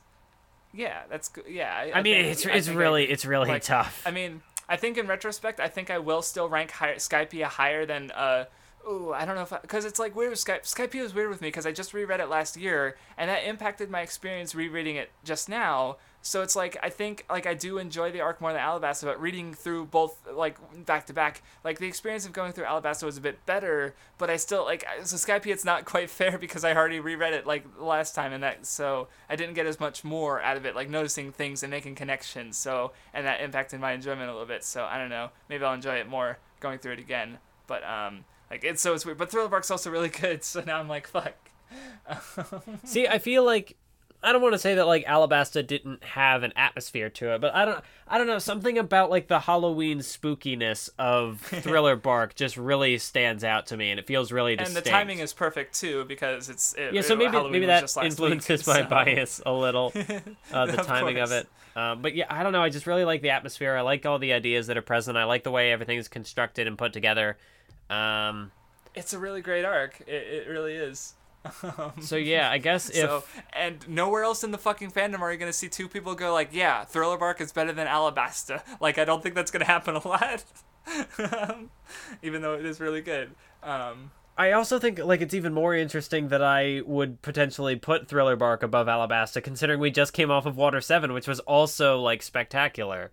Yeah, that's when you were like, yeah, One Piece is 10 out of 10. Because I wonder if, like, also part of it's, like, because you're now like, oh, yeah, I cried over a boat. One Piece is 10 out of 10. I wonder if maybe that just means, like, going to One Piece is more enjoyable to you. Like, you now have, a, like, a bias for it that you might not have had when we, we read through Alabasta, even though you did really like Alabasta. You know, because like, well, because I'm speaking, um, you know, I'm not you, but I've talked to you, and like, you've definitely been more enthused since, uh, like, like Alabasta, Water Seven Parts Two and Three, and this uh, and this one Thriller Bark are definitely the most you've been like enthused and in on the conversation. You know, like not that you weren't before, but you were definitely more like, yeah, it's okay, and now you're more like, yeah, this is great, I want to talk about it. So it's like that's just my perspective. Maybe I'm wrong. Maybe I'll go back and li- li- listen. To, oh yeah, you had more to say in that arc, but like Yeah, I, I know like feel, Ar- so- Arlong Park was the hook. I Oh, think that- Alabasta was what got me. Water Seven was what put me like ten out of ten status, and then this is just like icing on the cake. Which I guess everything else beyond this point will be, or it'll be a disappointment. I don't know.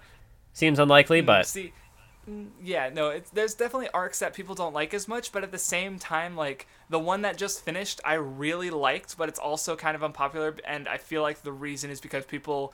I don't know. They kind of don't get One Piece, like, like. I don't know, but we'll talk about that when we get to it. Um. So anyway, next time we are reading chapters. Of, it's a short. It's gonna be a shorter stretch because uh, then it's um. But what, you, you will understand why. Um. It's chapters four ninety uh, to 524, so only uh, tw- um, 34 chapters, um, which still isn't. Uh, I guess that's not that's that's a bit smaller, but it's not. It's it's it, we'll see. Um, it'll be a short episode. Um, and yeah, we this is episode 11 out of 20 for One Piece, so we are definitely more than halfway through chapter wise and episode wise. Um, though expect some like the next one's gonna be shorter, but expect some longer ones in the future because of how it's divided. So yeah, um, Thriller Bark is good. One Piece is good. Thank you for listening, and we will see you next time. Have a spooky day. Spooky. Ooh. Oh yeah, there's no endings anymore. The anime ran out. Sad.